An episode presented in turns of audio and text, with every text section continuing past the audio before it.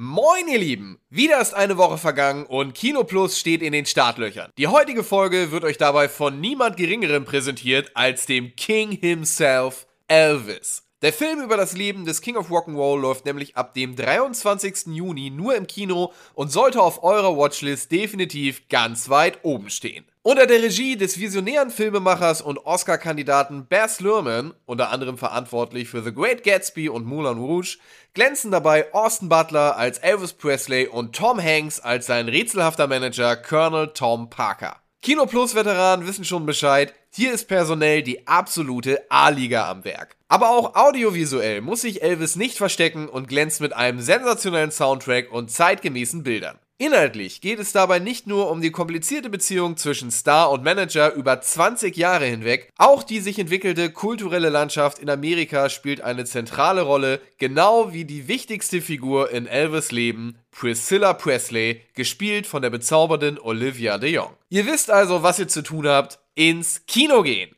Ab dem 23. Juni ist es soweit. Sobald ihr diese Folge hier hört, könnt ihr also schon alles stehen und liegen lassen. Jetzt geht's aber erstmal weiter mit Kino Plus, präsentiert vom King Elvis. Viel Spaß!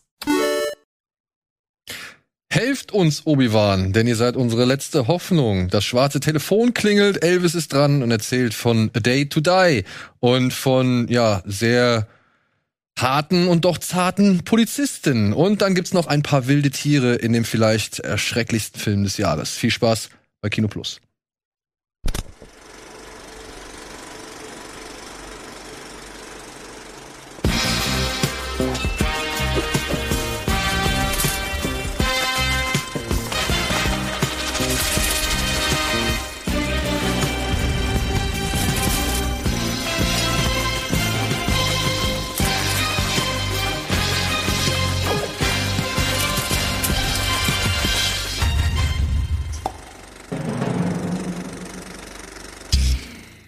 Hallo und herzlich willkommen zu einer neuen, aber auch ein wenig verschwitzten Ausgabe Kino Plus.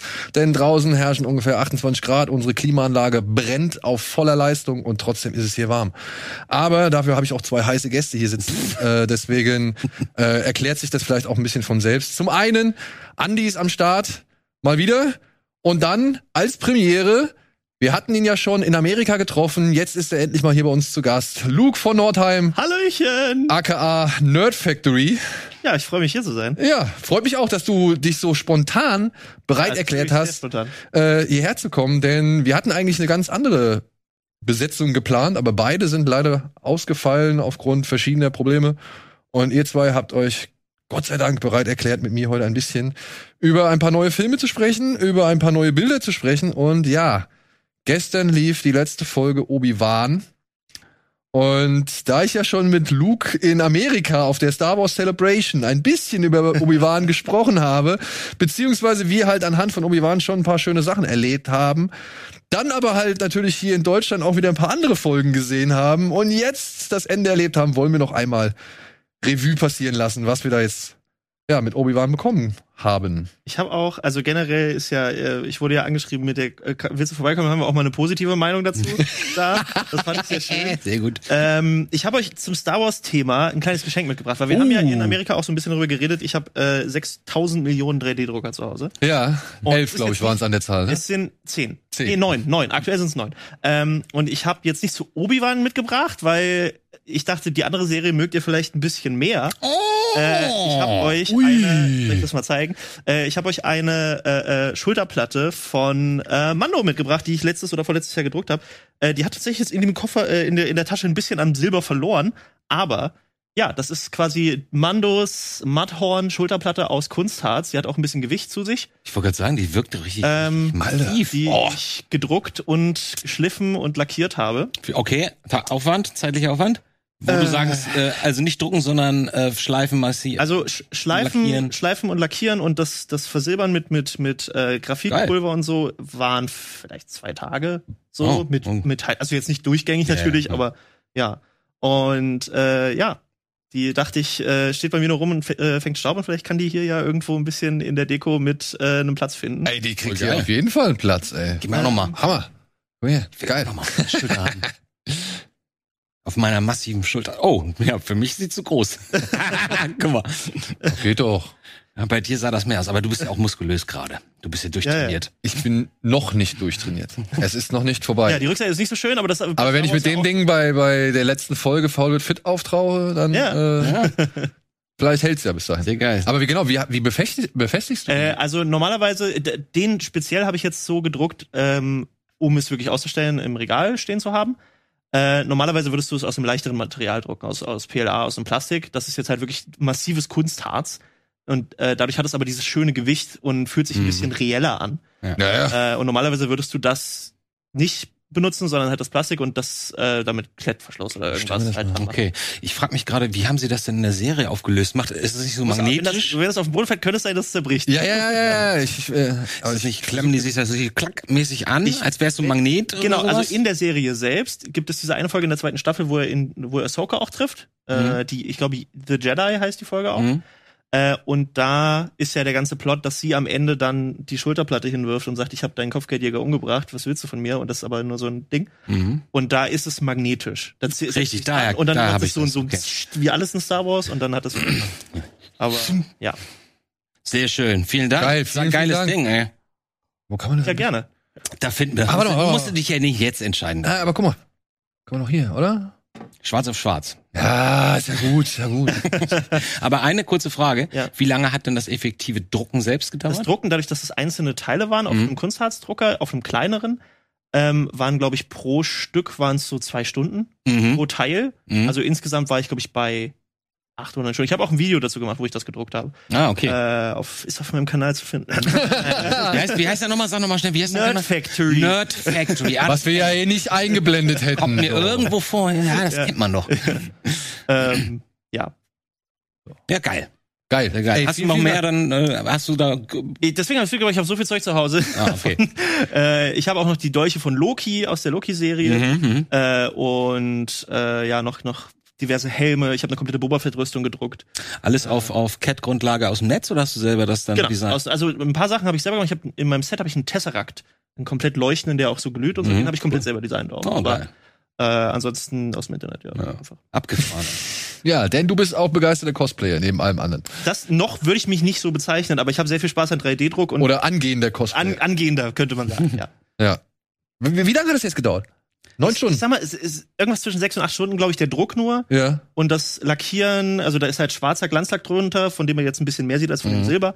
Äh, und dann obendrauf, der wurde, den habe ich dann poliert, dass er auch wie so, das so Autolack, dass der halt richtig glänzt und dann halt noch mit Graphitpulver bestäubt. Aber jetzt mal neun Stunden. Das heißt, du schmeißt das Teil dann morgens oder nachts an und dann rattert es die Nacht nee, durch? das sind die Einzelteile. Jedes, das waren jedes die Einzelteile. Teil Inzwischen habe ich einen, der das wahrscheinlich komplett drucken könnte.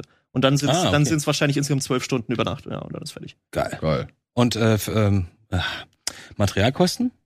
Gar nichts. Das ist einfach nur Euro. paar Euro. Viel mehr ist es nicht. Also eine Flasche kostet, glaube ich, 16 Euro oder so. Saugeil. Ich nee, oder 30 Euro. 30 weißt du, als es damals, als es damals hieß, es gibt was Neues, jetzt kommt der 3D-Drucker. Wann war das? Vor 20 Jahren oder so? 15 Jahren. 15 Jahre. Und wir alle so, yeah, right, genau, 3D-Drucker. Was das da hat sich wieder jemand einen lustigen Namen ausgedacht und das ist ein, und dann kamen die ersten Geräte, die waren noch total langsam. Ne, diese Schichten, äh, funktioniert es immer noch schichtweise oder da gibt's ja auch diese anderen, die sich dann so von unten was. Ja, das, das sind die, hm. die, die, die aus der Flüssigkeit raustauchen, sind die Resin-Drucker. Oh, okay. Ja. Geil. Ja. Nicht schlecht. Vielen, vielen Dank auf jeden Fall. Kriegt hier auf jeden Fall einen schönen Platz. Den müssen wir dann irgendwann mal da hier da oben schön im Regal, wo es genau, dann mit irgendwas hellem glänzen kann, äh, wenn wir da Vielleicht kriegen wir so einen kleinen Ständer noch dann dafür, mhm. dass wir ihn so aufstellen können. Ich kann ihn drucken. So. Sehr gut. Das gibt wieder komische Kommentare gerade, aber egal. Er uns einen Ständer drucken Daniel kriegt einen kleinen Ständer. Ey. Ja, aber lass uns nicht weiter, lass einfach weitermachen. Ja, weißt du, also. Wir nicht so lange aufhalten. Daniel hat Ständer gesagt. Ja, ich habe letztens schon, äh, durfte ich wieder meine Vergangenheit mir irgendwie ankreiden lassen, weil ich halt ein Thema über Penisse geführt habe. Oder beziehungsweise ein Gespräch in Richtung Penisse gelenkt habe. Ja, muss auch mal sein. Gut, da werden wir heute wahrscheinlich auch nochmal hinkommen bei dem. okay. Ja, so, liebe Freunde. Was habt ihr denn äh, zuletzt gesehen, Luke, abseits von den Dingen, die ich dir in Auftrag gegeben abseits habe? Abseits von meinen Hausaufgaben, die du mir Ja, genau, abseits von den äh, Hausaufgaben. Also und halt Obi-Wan. Genau, das das war halt ich habe gestern Obi-Wan äh, im Kino tatsächlich gesehen, das Finale, weil wir uns einen Saal äh, quasi der der Maldernativ vom YouTube-Kanal Maldernativ äh, hat uns einen Kinosaal organisiert, dass wir zu acht quasi in dem Kinosaal sitzen konnten. Und Ach, das war nichts Offizielles. Folge, das war nichts Offizielles. Oh. Äh, die die finale Folge gucken. Man kann sich Kinosäle mieten im UCI. Ähm, und ja, stimmt. da haben wir dann halt Disney Plus angeschlossen und haben das geguckt. Und davor das letzte, was ich geguckt habe im Kino direkt, war Maverick. Maverick. Das habe ich dann, nachdem du in äh, in Amerika meintest so, ja, ich könnte den doch zehnmal gucken, habe ich dann gesagt, okay, ja gut, dann gucke ich den jetzt auch. Und dann habe ich den, den hab ich als letztes Ist das eine Verfilmung von dem Maverick? Also ein Remake von dem Maverick? Oder ist es Ach so, wir reden über Top Gun. Top Gun Maverick, ja. Ich dachte den Cowboy-Film, ich dachte so, ja. haben sie Maverick neu nachverdreht? Ja gut, den alten kann man sich auch angucken. Ja. Ja. Klar. Aber er hat jetzt Top Gun 2 gesehen. Ja, Top Gun meine ich, ja. ja. Und? Warst du zufrieden? Ich fand's fantastisch. Ja? Ähm, ich ich find's lustig, dass der Film, weil er, weil die Machart, wie der Film gemacht wurde, fühlt er sich sehr an, als ob er aus der Zeit kommt, wo der erste herkam. Ähm, nur halt in ein bisschen crisper und, und alles ein bisschen cleaner. Ähm, und hat einfach mega Spaß gemacht. Also natürlich, du siehst, ich habe vor Ewigkeit den ersten Teil geguckt, das ist schon sehr lange her, aber du sitzt da drin und merkst dann, Okay, ja, das kenne ich schon. Der, An das, das kenn der ich Anfang schon. ist eins zu eins. Ja, ja. Und jetzt spielen sie, jetzt spielen sie Football statt Volleyball. Okay, ja, alles ja, klar, genau. verstehe. So, Hauptsache nackter Oberkörper. Ja, ja, ja. Eingeölt. das hatte ich dir auch gesagt. Der erste Teil ist ja insgeheim eigentlich eine Geschichte darüber, wie er seine eigene Homosexualität verarbeitet. Sagt ja, gut, das, das ja. sagt er. aber ich meine, Jerry Bruckheimer sagt ja inzwischen, er findet das sehr schmeichelhaft, dass der Film auch, sage ich mal, gerade in der queeren Szene dann irgendwie so ein, so ein gewissen Stellenwert hat oder irgendwie so verstanden worden ist. Also das findet er gut. Klar. Er glaubt aber nicht, dass es beabsichtigt war. nee, aber Tarantino ähm, sagt auch, und das sagt er immer, das sagt er seit 20 Jahren schon, lässt das immer mal in Interviews ja, nebenbei ja. fallen, sagt so, jeder Film wird durch einen Homosex oder einen schwulen Subplot besser. Also ein Meta-Subplot quasi, dass du das auf andere Weise auch noch lesen könntest. Hm. Ich habe lange nicht verstanden, wie er das meint, so, aber ich, wenn man ein bisschen Jeder auf Popgang macht, er meinte äh, für sich in seiner ja, Welt, ja, okay. wenn er was macht und ich glaube, er hat das auch angesprochen auf einen seiner Filme, aber ich weiß jetzt nicht mehr, welcher das war, ähm, wo er das auch gemacht hat. Django? Möglich. Ich, und ich glaube, er hat es auch noch mal hier beim letzten gesagt. Once Upon? Hm? Once Upon a Time in Hollywood? Ich glaube, da war das auch so. Ja, ich mein, und wenn man ehrlich, achtet, ich so, ja, okay, wenn man das so liest, funktioniert das auch. Und das also könnte man ja zu Rick Dalton und und äh, genau, die haben sich ja lieb. Ja, genau, das, das Inwiefern jetzt ist ja wieder eine andere Frage. Aber. Genau, aber trotzdem existiert da eine gewisse Beziehung und, und Ebene zwischen den beiden, die auch nur die beiden haben und niemand anderes so. Ich meine, beste Freunde, also das sind ja letzten Endes auch Liebesbeziehungen äh, auf, auf psychischer auf psychischer Ebene. So, wenn ich jemanden hab, der ist mein bester Freund, dann liebe ich diesen Menschen. Dann freue ich mich, wenn der zur Tür reinkommt, dann nehme ich ihn gerne in den Arm. So, ähm, ja, oder, oder auch, wenn du ihn, sag ich mal jetzt, keine Ahnung, nehmen wir an, du hast ihn drei Jahre nicht gesehen. Ja, und, ja. und du triffst ihn dann wieder. Ja. Und du weißt, und, und du redest halt, als hättest du ihn gestern das letzte Mal getroffen. Das sind auch sehr interessante Freundschaften. Das, genau, also dann, dann, dann weißt du, okay, das ist jemand, äh, der dir sehr nahe steht, beziehungsweise mit dem du irgendwie ein Verhältnis hast, das nicht vergleichbar ist mit sehr vielen anderen Freunden oder Freundinnen. Ja, genau. Ja, und ähm, ich habe da im Zuge dessen des, des, des Monologs aus diesem Film, ja, ich vergesse den Namen jedes Mal wieder, äh, auf jeden Fall äh, Tarantinos Monolog, der muss das wohl auch so ein bisschen in Bezug auf, sag ich mal, seine gute Freundschaft zu Tony Scott oder seine Bekanntschaft zu Tony Scott, sag ich mal, immer weiter entwickelt haben. Denn wohl Tony Scott hat schon verstanden, dass es ganz hilfreich ist, was er da macht. Klar. Ja. Und halt auch die Szene, das ist ja das Ding, die Szene mit Kelly McGillis im Aufzug, wo sie da in, in äh, sag ich mal, Jeans, Lederjacke und dieser Kappe auf. Die Szene, die ihn eigentlich, die sie ja erst interessant macht für, für Maverick. Da sieht sie aus wie ein Mann, in Anführungsstrichen. Oder? Genau, da sieht sie aus wie ein Mann. Stylt wie ein Typ. Das Ding ist aber auch, genau. Mhm. Aber das Ding war, ich glaube, das war nämlich ein Nachdreh wenn ich das richtig verstanden habe, das war ein Nachdreh, weil Kelly McGillis zu dem Zeitpunkt schon in einer anderen äh, Produktion drin steckte und sie mussten halt kaschieren, dass sie halt schon längst nicht mehr die Haare hatte und sonst mhm. irgendwas. Und deswegen haben sie genau das so gemacht. Ob das jetzt nur mit, dem, mit der Begründung war, ja, wir versuchen da jetzt eben diese homoerotische Ebene noch mit reinzubringen. Nein, nein, ich glaube nicht, das ist unterbewusst. Das macht man unterbewusst. Ja, denke ich auch. Aber ich glaube schon, dass sich Tony Scott, ähm, dass der schon, sage ich mal, eine gewisse also schon irgendwo sich was dabei gedacht hat und gesagt hat, ey, ja gut, das könnte vielleicht noch ein Aspekt sein, der dem Film irgendwie was gibt oder irgendwas bereichert oder äh, etwas Bereicherndes hinzufügt, was jetzt nicht so verkehrt sein kann für den Erfolg. Und apropos Erfolg, ne, Maverick, 900 Millionen weltweit? Ja, total durch, ne? Finde ich voll geil. Können wir uns auf den nächsten Teil gefasst machen. Absolut berechtigt. Also das ist halt auch so, die, wo ich ihn dann gesehen habe, auch ich kann absolut verstehen, was du meintest, du kannst ja zehnmal hintereinander gucken. Es ist halt so, der ist halt, ich würde es nicht sagen simpel, sondern halt, der ist leicht zu gucken. Ja. Es ist halt so, du guckst den und er läuft und es, das, er fühlt sich nicht so lang an.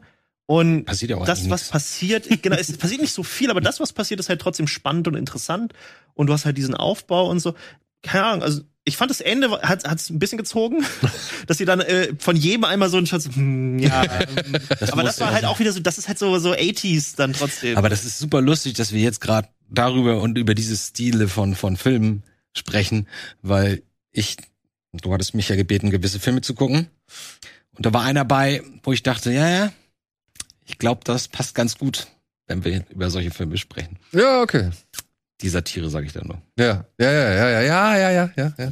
Sehr gut. Ja, Andi, was hast du gesehen? Ja, ich habe das, du hast, ich habe ja erst vor ein paar Tagen erfahren, dass das heute Kino Plus ist, deswegen. Skater hast du dir angeguckt, ne? Ja, das auch, ja, ja. Ich hab mit Tom Penny war in der Stadt, muss man da hin, ist klar. So. Ähm, und äh, ich habe mir die Filme angeguckt, aber über die reden wir wahrscheinlich nachher noch, ne? Ich bin gerade in so einem, wieder mal in einem, einem, sagen wir mal, Analyseserienrausch ich gucke mir gerade die allererste Twilight Zone Serie an von 59. Schwarz-Weiß dann, ne? Schwarz-Weiß. Oh. Ja. Und zwar habe ich da, ich fand das. Jetzt müssen wir direkt weitermachen. Ne? Nein, jetzt. Ähm, ich war immer so ein bisschen Fan, aber ich habe ich wusste zum Beispiel auch gar nicht, dass es eine ganz alte gab. Ich bin aufgewachsen mit der aus den 80ern oder 70ern oder wann das war. Und die fand ich auch immer toll, weil die halt so böse waren, so schön getwistetes mhm. Ende und jedes Mal was anderes und ein bisschen Sci-Fi, ein bisschen Spuk, dann mal wieder hier. So, und dann dachte ich irgendwann mal, guck mal rein, was, was die Alten, die sollen da, jeder kennt die, Fl die äh, Folge im Flugzeug mit, mit William Shatner, ne? Ähm, was sie ja dann geremaked hatten in dem Film, auch ganz geil, muss ich sagen. Ähm, aber ich dachte mir, da gibt's doch bestimmt noch ein paar andere Geschichten. Und dann habe ich mir mal so Top 20, Top 10 Listen angeguckt und dann habe ich mir ein paar einzelne angeguckt, die waren alle gut. Alle gut. Und einige waren sogar richtig unheimlich. da gibt's eine Folge, die heißt 22. Das ist irgendwie zweite Staffel, Folge 17 oder irgend sowas. Das spielt einfach nur in so einem Krankenhaus. Hörst du mich noch? Regie? Okay. Spielt einfach nur in so einem Krankenhaus, wo, eine, wo so eine ganz schöne gestylte Tänzerin gerade wegen Fatigue, ich glaube wegen Erschöpfung wird sie da gerade behandelt. Und die hat immer einen gleichen Albtraum. Und sie träumt immer, dass sie nachts im Krankenhaus aufwacht durch so einen total lauten Wecker. Und dann hört sie draußen plötzlich unheimliches Geräusche vor der Tür. Dann geht sie aus ihrem Zimmer und sieht dann plötzlich so am Ende des Flurs, wie so eine unheimliche Krankenschwester gerade in den Lift steigt und den Lift so runterfährt. Und dann folgt sie ihr bis in den Keller und landet dann am Ende unten im Keller vor der Leichenhalle. Und dieses Zimmer, dieser Raum heißt 22. Und dann geht sie so ganz ängstlich, weil sie so ohnehin schon weiß, was gleich passiert, aber sie kann nicht anders. sie kennt Gut, ist ja ein Traum, ne? Genau, ist ein Traum. Und dann geht sie da zur Tür und macht plötzlich diese Krankenschwester die Tür auf und sagt so, wir haben noch einen Platz mehr für dich, Schatz. So. Und dann läuft sie schreiend weg so. Und dann geht's darum, ist, ist das jetzt, was ist dieser Traum und so weiter. Das erste Mal habe ich mir das angeguckt, so die erste, das, als sie das erste Mal den, diesen, diesen Traum hatte, und da fand ich so, oh, das ganz schön stimmungsvoll, so, aber noch nicht unheimlich. Aber wenn die Träume dann nochmal kommen und du weißt, auch gleich kommt wieder dieses unheimliche Geräusch und gleich kommt wieder diese Frau. Ich war, ich meine, ich habe mir den abends um elf angeguckt in meiner dunklen Wohnung. Ja. ich hatte richtig ein bisschen Angst. Ja, ist doch gut. Ja, Twilight ja. ist doch auch gerade ja. so die alten Folgen sind doch dafür äh, so berühmt, dass sie einfach schon so grenzwertig für die damalige Zeit waren, dass äh, dass so auch so ein bisschen immer in Kontroversen stand, ob das gut ist, das den Leuten zu zeigen und sowas. Ja, ja, ja, die hatten, also auch ja. der Macher, ich, ich auch totaler Fan von dem bin, das ist ja der, der am Anfang immer ja. in die Kamera spricht, ne? Der hat das ja alles geschrieben und der hat super viele Kämpfe mit, mit den Studios und mit dem TV ja, genau, ja. ausgetragen, so, weil er das alles noch ein bisschen härter wollte, weil er halt diesen Sozialkommentar überall reinbauen wollte und so was er auch gemacht hat. Also ich kann nur sagen, ähm, die erste, ich bin jetzt immer noch in der ersten Staffel. Das sind ja, das kennt man ja auch ja. nicht. Das sind 35 Folgen oder so oder 40 Folgen pro Staffel. Ähm, und da sind ein paar dabei, das ist auch ganz spannend. Äh, die sind live on Tape gedreht.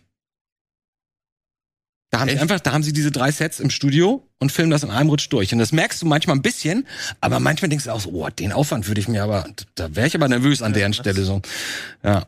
Also, ähm, erstes vielleicht noch ein bisschen schwierig, aber da gibt's mindestens 20 richtig tolle Folgen drin, muss ich sagen. Gut, du hast ja. Und wer Bock hat auf kurze, knackige Geschichten, die wie in einer anderen Welt wirken, weil Schwarz-Weiß-Filme oder Serien aus den 50er Jahren sind mittlerweile für mich zum Beispiel nicht mehr, das sind die alten Filme, ja, ja. die man als Kind nicht sehen wollte, die blöden Schwarz-Weiß-Filme, sondern heute ist es, oh, das ist eine komplett andere Welt. Die sind auch nicht so lang. Wie lange sind die? Äh, 25 Minuten. Also Standard. 25 Minuten. Die sind am Ende, am, in der letzten Staffel haben sie ein paar längere versucht, aber haben sie dann wieder abgebrochen. Das ist ja geil. Ja, die kannst du so weg.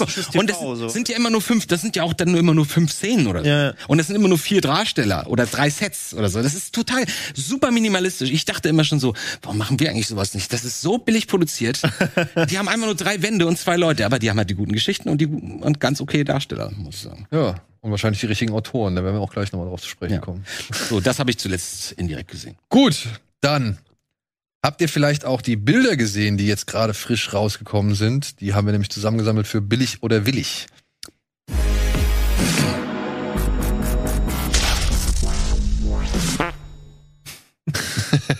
ja, oh, ich dachte, das Bild kommt. Zum einen gab es tatsächlich schon erste Bilder von Furiosa. Man hat per Twitter wurden ein paar vom Set oder vom Set mhm. ein paar Bilder rumgereicht beziehungsweise rumgezeigt wie jetzt hier so die ersten Sets aussehen oder beziehungsweise was es da für Fahrzeuge gibt.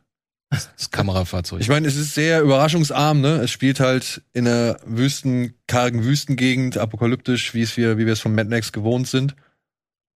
Ja, muss ja Wird gerade in Australien gedreht. George Miller hat schon in ersten, ersten Interviews irgendwie gesagt, dass der Start sehr gelungen ist. Ich muss sagen, dieses Tor da, das macht mich schon ja ein bisschen an. Schon, also die schießen dann wahrscheinlich von hier, ne? Das ist wahrscheinlich ja, ja, der Eingang. Und hier wird dann vergrößert alles. Ja, da ist irgendwas groß, ne? aber, aber sie machen vor oder irgendwas. Genau, aber sie machen es trotzdem genauso wie im ersten Teil, dass sie halt da, de, de, das Zentrum des Bildes ja. immer real ist. Also und glaub, am Rande wird's dann bauen sie dann allein, was wenn du an Mad Max dazu. denkst, überall wo Bäume stehen, ist schon mal nicht mit dem Bild. Das ist davon können wir ausgehen, glaube ich auch, ja. Aber heißt es denn, ist denn Max dabei oder ist es nur Furiosa? Das ist äh, die Vorgeschichte oder die, jetzt die Entstehungsgeschichte von Furiosa. Ah, Und ähm, wie er gesagt hat, äh, entstreckt sich diese Geschichte nicht wie bei Mad Max Fury Road über drei Tage, sondern halt über 15 Jahre. Oh. Wow.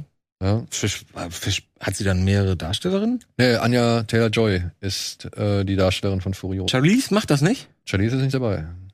Oh. Ist wahrscheinlich zu alt. Die ist wahrscheinlich, nee, aber die wird wahrscheinlich dann in der Fortsetzung dabei sein, Wasteland. Ich wollte gerade sagen, das endet ja. also nicht, das endet ein ganzes Stück vorher. Oder wie ist das? Ich, ich weiß nicht, ich glaube, das endet kurz bevor ja, Fury Road losgeht, doch, wenn ja. ich es mal jetzt. Aber das sind halt so diese Gerüchte und, und Details, ja. die halt irgendwie dann ja, mit denen spekuliert wird.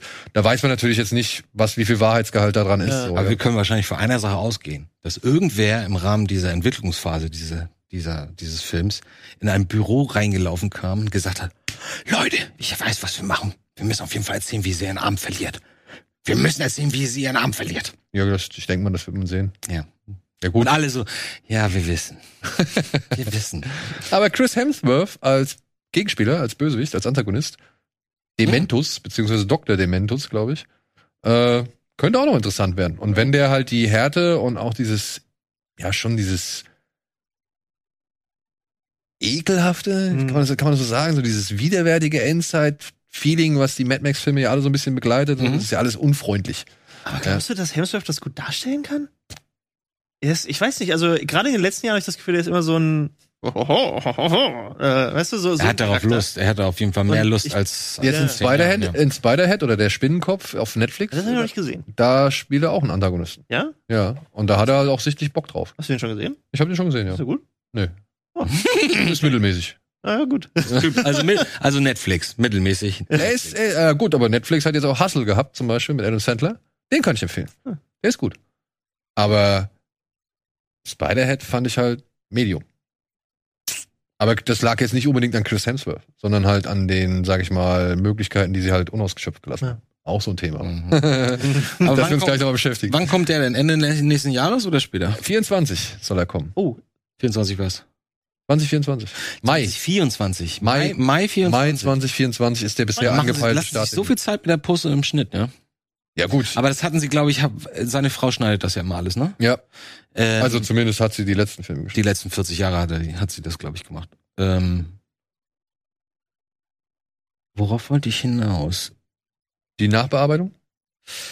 Nee, ich meine auch, dass das vielleicht einer der Gründe ist, weil die macht das ja richtig, richtig toll. Ich meine, das haben wir bei beim letzten Mad Max haben wir das alle gemerkt, wie toll das geschnitten ist, ja.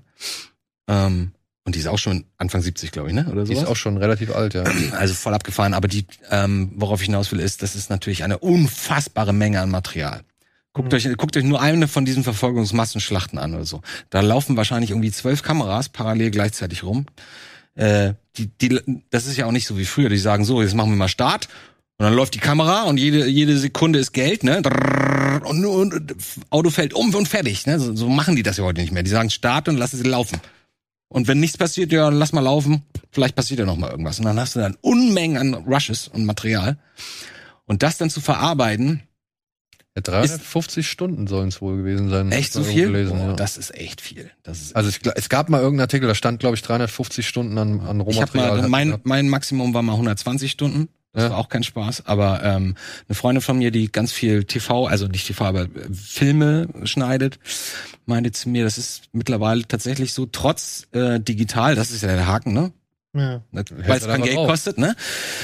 Und nicht pro Rolle irgendwie, ich weiß nicht wie viel die meinte, ähm, das sind tatsächlich eher so ein paar Stunden, so 30 Stunden oder so, 40 Stunden manchmal, was da angeliefert wird. Gut, vielleicht sortiert er vorher schon aus. Da gibt's eine gewisse Auswahl, also klar, Sachen, die definitiv nicht reinkommen oder die kaputt sind oder so, klar, die lassen sie außen.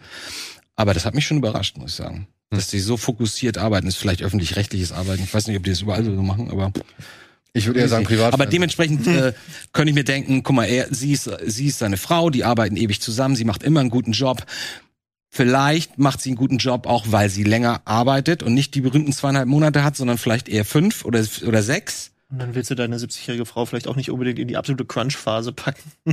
Oh ja, das, das auch, ja, genau. Aber genau. es könnte natürlich sein, ich könnte mir vorstellen, bei einem Film, der eine Zeitspanne von 15 Jahren umfasst, obwohl, nee. mehrere Shooting-Termine haben meinst du? Ja, ja, nicht das, sondern halt eigentlich, dass da schon irgendwie zielgerichtet gearbeitet wird. Weißt du, also ich meine, bei, bei, bei, also, dass du da nicht die, dieselbe Situation hast, dass du halt zwei riesengroße Verfolgungsjagden irgendwie aus allen möglichen Perspektiven, mit allen möglichen Aktionen. Und das waren ja fast nur Storyboards, die sie da hatten ich und mein, die, sie dann umgesetzt haben, so. Das mhm. gibt es ja. Manche, manche äh, äh, Regisseure machen ja trotz der, ich weiß gar nicht mehr, war das, ich weiß nicht, ob es Nolan war, aber äh, irgendwer macht es doch immer noch so, dass er sich daran hält, er dreht, mhm. als ob er auf Film drehen würde. Ich glaube, das war auch.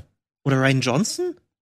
Äh, also ich habe es auch gehört. Ich weiß nicht, irgendeiner in den, der in den letzten ja. Jahren so ähm, ein bisschen größer in der Presse war, hat irgendwie mal gesagt, dass er versucht, so zu drehen wie früher, damit er auch den Effekt kriegt und nicht, weil er dann auch nicht so viele Filler-Szenen dreht, mhm. die dann potenziell eh runtergeschnitten werden müssen. Ähm, und versucht, sich daran zu halten, nicht daran zu denken, dass er halt Unmengen an Gigabyte aufnehmen kann und Terabyte aufnehmen kann. Ähm, und das gibt's ja auch immer noch. Sollten vielleicht einige andere sich auch mal überlegen. Wäre sehr angenehm. Was Lermans Einfach ein präziseres Arbeiten, alles in allem. Ja, und ich könnte mir vorstellen, dass durch ein Skript, was vielleicht einfach deutlich mehr Geschichte beinhaltet ja. und nicht so über die ähm, über die Hintergründe Geschichte erzählen will, dass da halt schon vielleicht das ein bisschen leichter ist, das alles irgendwie zielgerichtet. Also oder zumindest, dass gewisse Teile dieses Films leichter äh, sowohl zu drehen als auch zu schneiden sind, weil sie halt eben einem deutlich ähm, erzählerischeren Skript folgen. Wenn du verstehst, was ich meine. Ja, ja. ja. Weil bei, ich denke mal, bei dieser Verfolgungsjagd, da wird der auch genug ausprobiert haben und halt geguckt haben, ey, was können wir hier machen, was sieht geil aus. Das sind wo, ganz viele Zufälle, die sich dann ergeben. Genau, wo klappt die Kinnlade runter so, ne? Und ich, das muss ja auch erst alles erstmal irgendwie hinkriegen. Ja, klar. Und ich könnte mir vorstellen, dass das halt wesentlich aufwendiger ist. Da auch Aber trotzdem, wenn sie jetzt anfangen zu drehen und die drehen jetzt meinetwegen, die drehen ja nicht hier wie, wie, wie Kevin Costner, der gerade 220 Tage dreht ab, ab August für seinen viermal vier Stunden Epos da. nee, drei Teile, A, drei, nee, vier Teile, A, vier Teile, A, fast drei Stunden. Die kommen alle drei Monate dann ins Kino. Cowboy-Epos. Okay.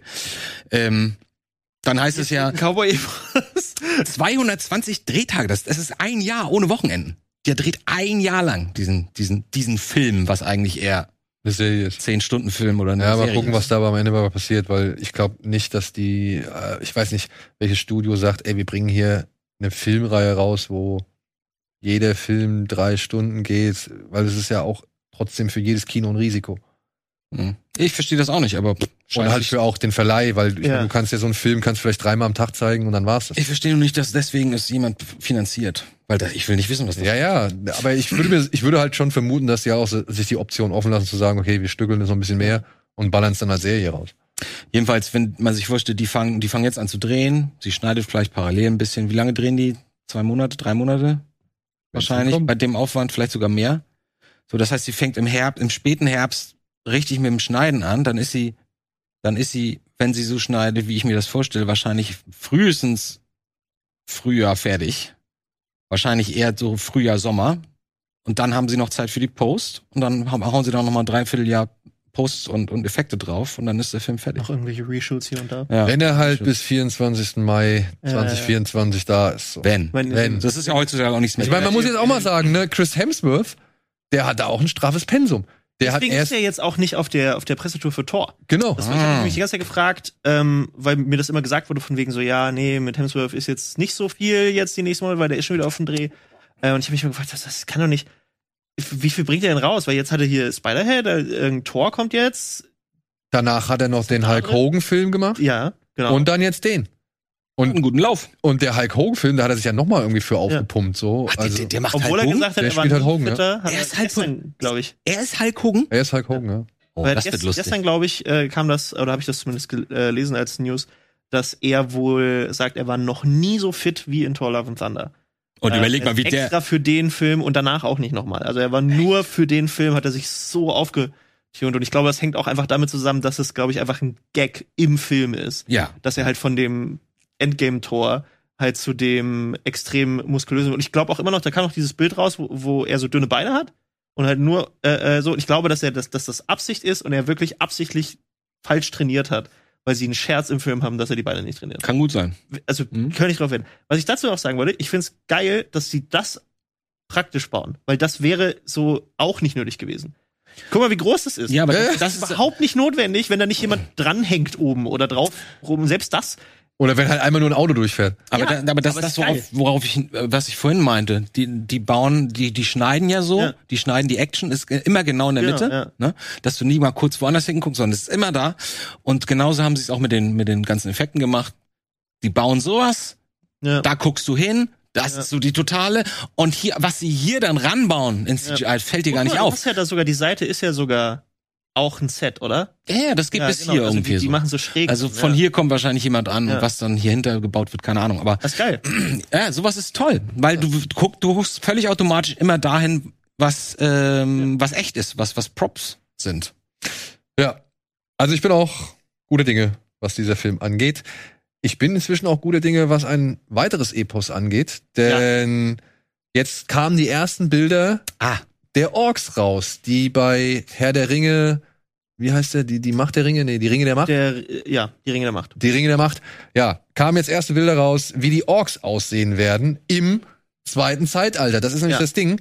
Äh, diese Orks hier sind eine gebeutelte Rasse, die ja längst nicht so mächtig ist, wie sie noch in Herr der Ringe oder wie sie schon in Herr der Ringe sind oder wie sie in Herr der Ringe gezeigt worden sind oder auch bei der Hobbit, sondern die müssen sich erst noch so ein bisschen wieder zur starken Kraft entwickeln. Deswegen das heißt, haben das, spielt, das spielt nach, nach Herr der Ringe? Nein, das spielt weit, weit vor Herr der Ringe. Im zweiten Zeitalter. Im zweiten Zeitalter. Das Herr der Ringe spielt am Ende des dritten Zeitalters. Ah, das fehlte mir, okay. Ja, und deswegen haben die auch helle Haut, weiße Haut, weil die noch nicht so unter die äh, Erde getrieben worden sind, beziehungsweise weil die noch diverse ja. Probleme mit der mit der Sonne haben. Ja, weil sie noch weil sie noch da gerade erst herkommen. Genau. Weil äh, in der, jetzt, jetzt kommen wir die Nerdwerk. Jawohl. In, in der Lore ist es ja so, dass ähm, Morgoth, der quasi Chef von Sauron, äh, hat so ein paar Elben verführt, verführt und hat die quasi abgezwackt. Da gab's noch keine Orks und hat die genommen, hat die unter die Erde gepackt und hat die so lange gefoltert, gefoltert und äh, irgendwie halt zerschnitten und gequält, bis sie zu den Orks wurden. Also die vier. Ersten, zu den ersten Orks. Das waren dann vier erste Orks, oder wie? Äh, nö, also das wird nicht, es ist ein paar tausend. So. Oh. Und es wird tatsächlich nie so richtig erklärt, ob jetzt die Orks, die wir in Herr der Ringe sehen, ob die sich jetzt vermehren, weil du hast ja dann auch Saruman, der welche züchtet. Aber ich sagen, die, werden die nicht da unter, der Erde in so ja, Blasen das, das sind halt die Urukai und die werden halt gezüchtet, die von Saruman, die Urukai, werden halt gezüchtet mit Menschen und Orks. Und das ist halt das alles so ein bisschen, also Tolkien hat ja die Hälfte von seiner von seiner Backstory auch nur auf irgendwelche Servetten gekritzelt und dann irgendwo in, okay. äh, in eine Schublade geschmissen. Ähm, ich hoffe, ich trete keinen Tolkien-Fans auf die Füße. Aber ähm, das ist sehr, sehr schön und äh, ich bin sehr gespannt, wie sehr sie in wirklich diese tiefe Silmarillion-Lore reingehen. Ähm, weil das ist nämlich genau das, dieses Silmarillion, dieses Buch, das hat der Sohn rausgebracht von Tolkien und das ist eine Zusammenstellung von irgendwelchen Notizen, die er irgendwo in, in Schubladen noch gefunden hat und sowas, mhm. die quasi so die, die ersten Zeitalter in diese, diese, diese, diesen Mythos, den Tolkien sich ausgedacht hat. Ist halt quasi ein Lexika.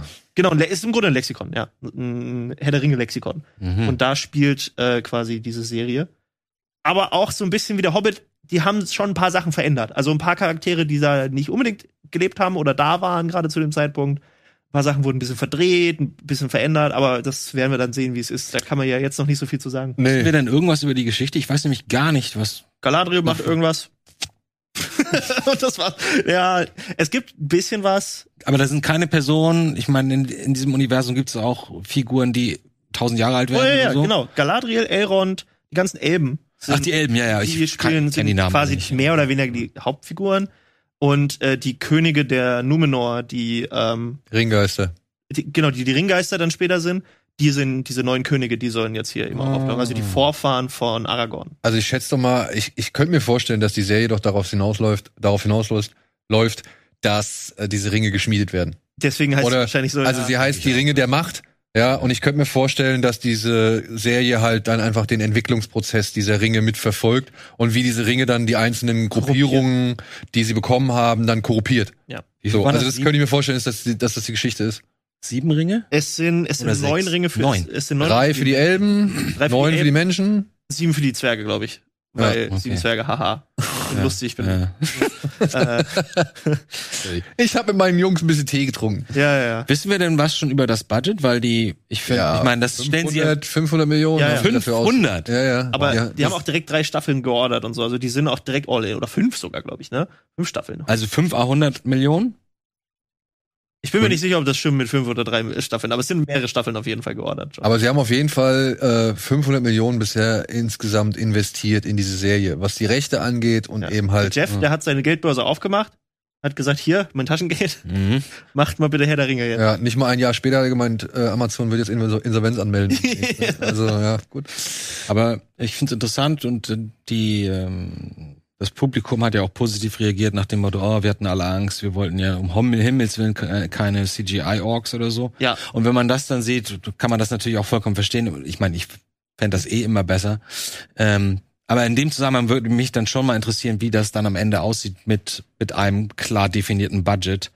Wie viel dann in die, äh, in die Post oder in die digitalen Effekte ging, weil da reden wir wahrscheinlich nachher auch nochmal drüber. Gerade in den letzten Jahren ist das ja ziemlich abgesackt, die Qualität von, von Effekten in TV-Serien, in modernen TV-Serien. Ja, der erste Teaser, der da jetzt schon zu sehen war. Da packen sie immer die besten Bilder. Ich fand, das war so ein Mutding. Ja, ja, aber da waren wir auch so. Da saßen wir natürlich und waren auch so ein bisschen, hm, das ja, sieht schon genau. aus wie alles andere, was man so kennt. Es war auf einem guten Niveau, das will ich gar nicht sagen. Aber es war halt sehr CGI-lastig. Ich, ich fand der erste, der erste Teaser-Trailer, wie auch immer, von, von, von, von dem,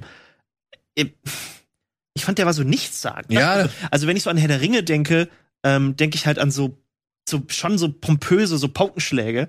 Und irgendwie hatte dieser Trailer halt nicht einen, sondern das waren halt nur so dieses, hier ist eine Schauspielerin, die Galadriel vielleicht spielt. Und hier ist ein Schauspieler, der vermutlich Elrond spielt, aber du musst noch mal nachlesen, ob es wirklich Elrond ist, weil es gibt nicht ein Merkmal, das ihn als Elrond herausstellt. Ja, und halt hier ist Fantasy-Serie XY. Ja, es war so ein bisschen ja, das und Rad der Zeit. Genau, hätte auch Shania ja. Chronicles, äh, Rad ja. der Zeit oder was weiß ich sein können. So, also es hat noch nicht so den wirklichen, du siehst es und weißt, das ist Herr der Ringe. Touch. Den hat's noch nicht so gehabt, meiner Ansicht mhm. nach. Und wir waren da, wir waren da auch ein bisschen unfair. Ich meine, du hast da, was ist das, anderthalb Minuten? Ja. Ja, aus einer aus einer dreistaffeligen halt oder fünfstaffeligen Se äh, Serie so. Das ist natürlich klar. Du siehst das, bist irgendwie ein bisschen enttäuscht, bist aber gleichzeitig halt unfair, weil du hast halt einer Minute gesehen von insgesamt, weiß ich nicht, fünf Stunden, acht Stunden, zehn Stunden. Und da frage ich mich aber halt auch, warum kommen sie mit den Bildern dann raus? Weil sie Jetzt ganz kommen sie- früh schon mal Hype. Äh, Ja, aber das, da kreierst du keinen Hype mehr. Genau, das ist der Haken daran. Die, die Bilder sind nur gekommen, weil sie gesagt haben, guck mal, wir machen nicht das wie, wie beim Hobbit. Ja, ja, genau. war Aber das ganz die anders. Bilder kriegen eine viel größere und viel bessere Resonanz Ja, natürlich. als der gesamte Trailer vorher so. Aber weil das halt, das hat halt dieses gritty, dieses Ja. gritty Herr der Ringe Ding, was halt das davor, was du meinst, das war halt so glatt gezogen. Das, Genau, es war so glatt. das, das, ja. Wann kommt das denn? Ende des Jahres fängt das, nee, doch, an Tolkiens Geburtstag, am 12. Dezember. Also äh, Weihnachtsserie Ja. quasi. Auf jeden Fall werden wir uns gegen Ende des Jahres sehr viel betteln mit einigen Serien, ne? Targaryen kommt ja. Ja. dann noch irgendwie, also das, die hauen eine Menge raus. Also, Hm. das wird ein guter Konkurrenzkampf um eben die Zeit und Zuschauergunst. Ich wäre mal wieder zu haben für eine richtig geile Serie. Sowas wie Succession oder. Hast du dir Winning Time angeguckt? Nee, hatte ich noch keine Lust zu. Ich weiß, ihr sagt alle, das ist super. Ja, Ja, guck mal rein. Ja, ich. Ich sag dir, ich sag dir, äh, nach ungefähr, was ist das? Ich sag mal, ich glaube, innerhalb der ersten 20 Minuten wirst du deinen ersten Moment haben. So wie gestern Abend, meinst du? Ungefähr so. Mhm. Gestern ein paar Filme. Ach so, wir gucken ja gleich mal, ob wir die gleich gesehen Gutes Thema. Machen wir Mhm. hier mal mit den Orks Feierabend und machen wir jetzt mal weiter mit ja den Neustart oder den Kinostart der Woche.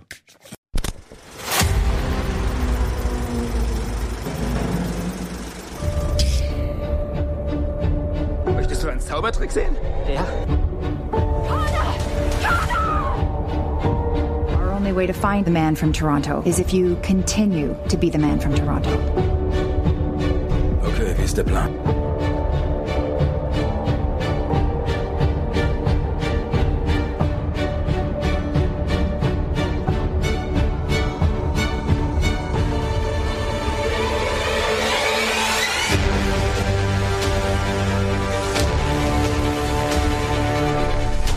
Sag mir deinen Namen.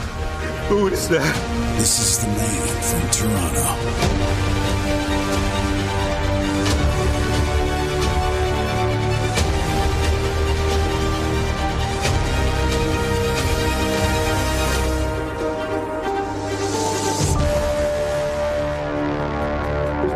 Uh, verdammt gruselige Sache. Sind ein paar ganz gute Filme dabei. Sind ein paar ganz gute Filme dabei. Ich würde mal gerne äh, ein paar Sachen schnell ab, äh, schneller abhaken und das ist, glaube ich, das, was ähm, anhand der Mediatheken vorhanden ist. Ich glaube, das können wir mal eben schnell äh, kurz erklären. Wir haben hier zum einen, wir haben heute ein bisschen Bruce Willis am Start. der ist, da, ne? ja genau der. Ähm, der ist unter anderem hier mit Once Upon a Time in Venice auf Tele 5 erhältlich. Da spielt er einen abgehalfterten Privatdetektiv, der so mehr schlecht als recht, beziehungsweise halbwegs gut über die Runden kommt. Aber dann entführt ein Drogendealer in örtlicher seinen Hund. Und er startet quasi einen Rachefeldzug, beziehungsweise eine Rettungsaktion. Ausgesprochen originelle Idee.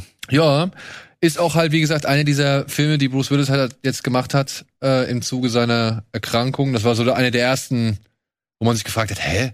Was ist denn das für ein Film? Wo Von, kommt der von her? wann ist denn der? Äh, 2014? Hm.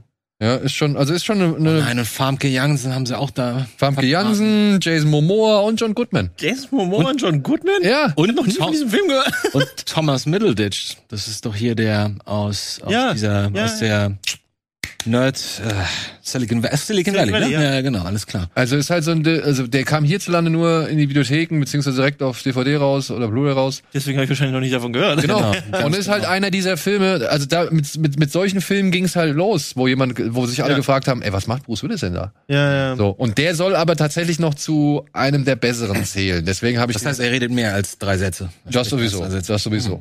So, dann gibt es zwei herrliche Agentenparodien auf Tele 5 oder in der Tele 5 Mediathek. OSS 117, der Spion, der sich liebte. Und OSS 117, er selbst ist sich genug.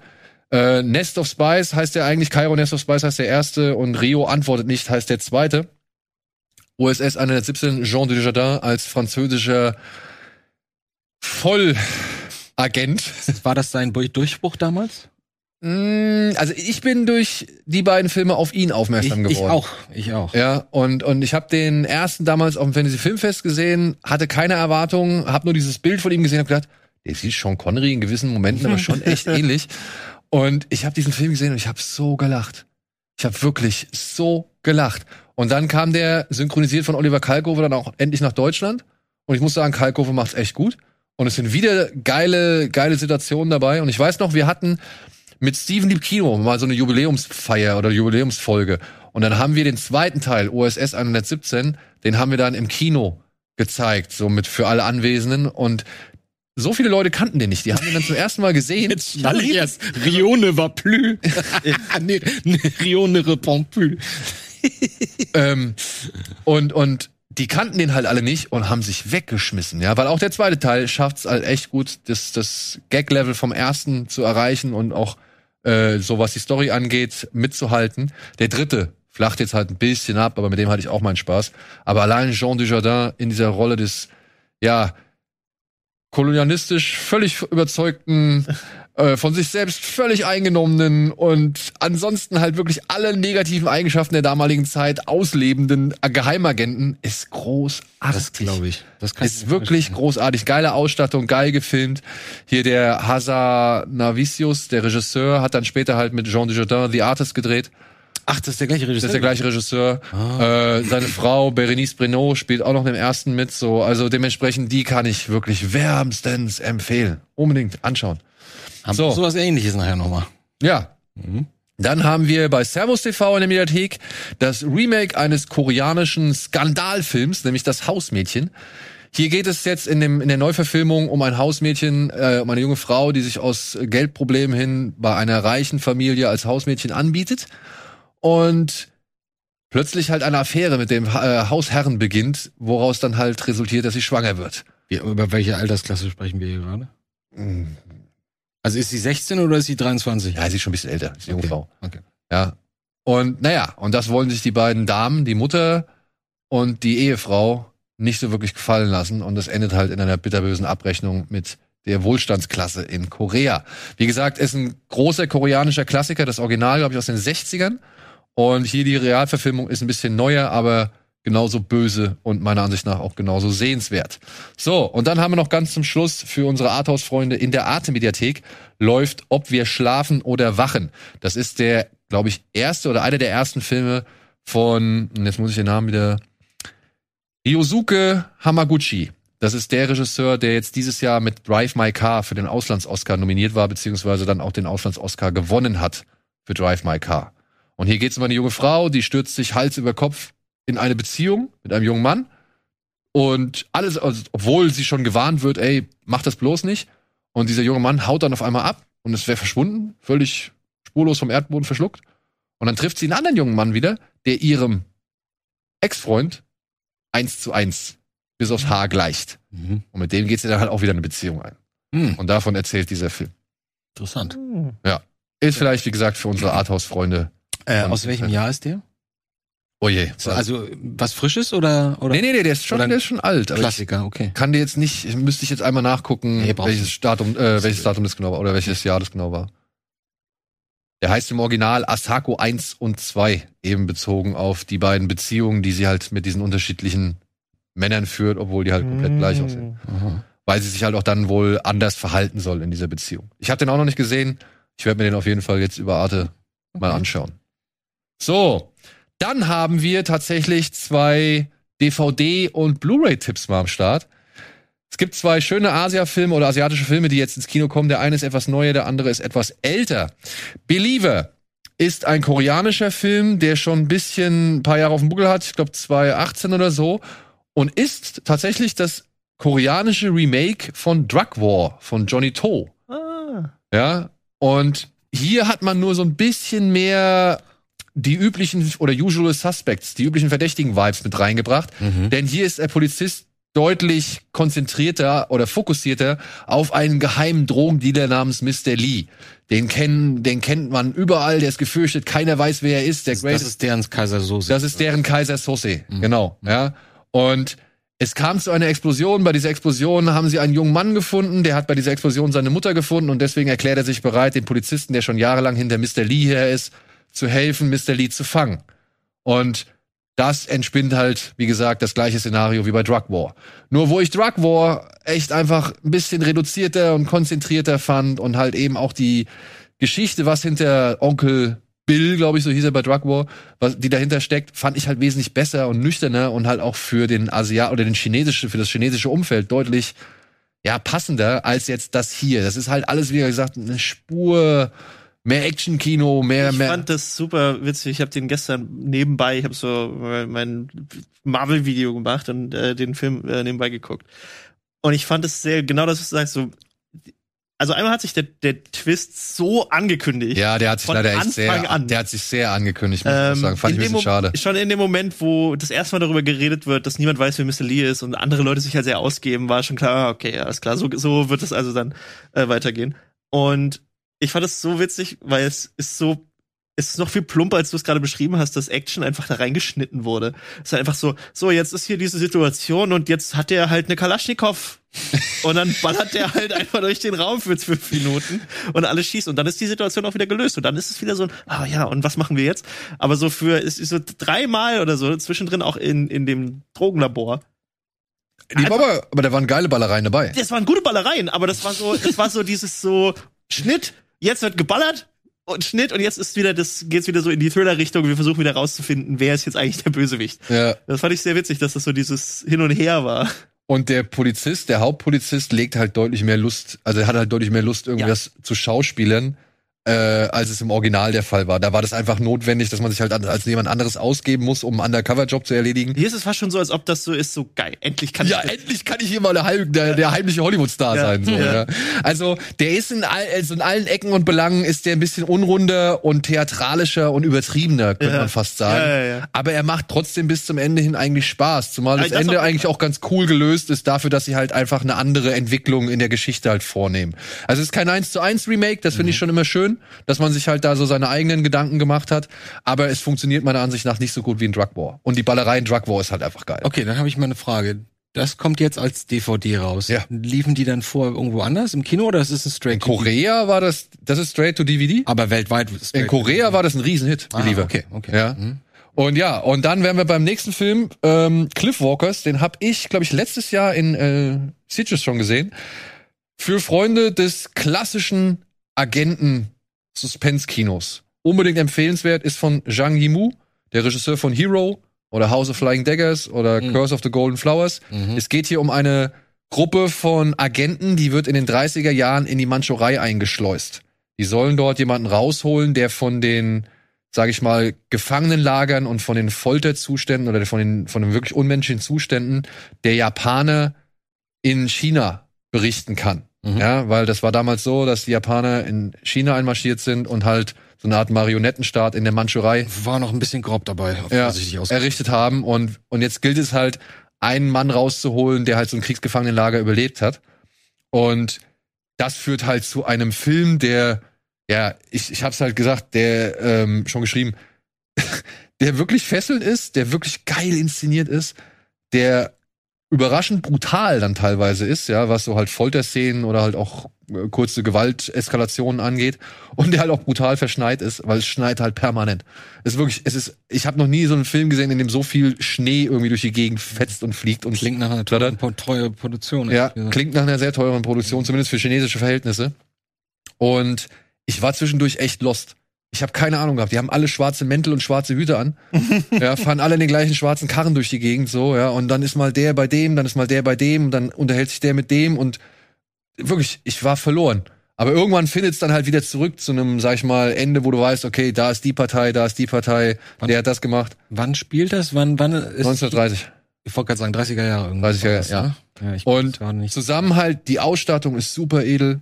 Die Kamera, da gibt's eine Verfolgungsjagd, so eine Autoverfolgungsjagd echt sehr, sehr geil gemacht. Die Darsteller sind cool.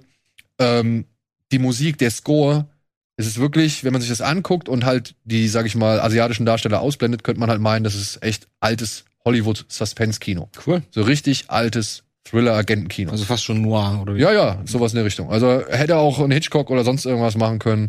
Und Gut, ey, ja, kommt auf die Liste. Ja, jetzt. ist wirklich, ist empfehlenswert. Der jetzt nicht so, das ist nicht mein Style. Aber ich habe dir auch den Screener geschickt, ne? Also ja, Ach so, der war dabei. Ich wollte ihn eigentlich auf der Herfahrt gucken, aber ich bin eingeschlafen. Ich wollte ihn heute Also, bevor ich gucken konnte. ich wollte ihn auch heute Morgen gucken, ja. aber dann habe ich mir nochmal Obi auf Deutsch angeguckt, was, naja, egal. Ja. Kommen wir gleich zu. So, gleich. jetzt können wir noch ein paar Streamer-Tipps abhaken. Das geht auch schneller. Ähm, unter anderem gibt's jetzt auf Netflix einen Film namens The Man from Toronto. Der stand leider nicht als Screener zur Verfügung, aber der interessiert mich schon. Ist von dem Regisseur von Killers Bodyguard. Äh, Hughes heißt der.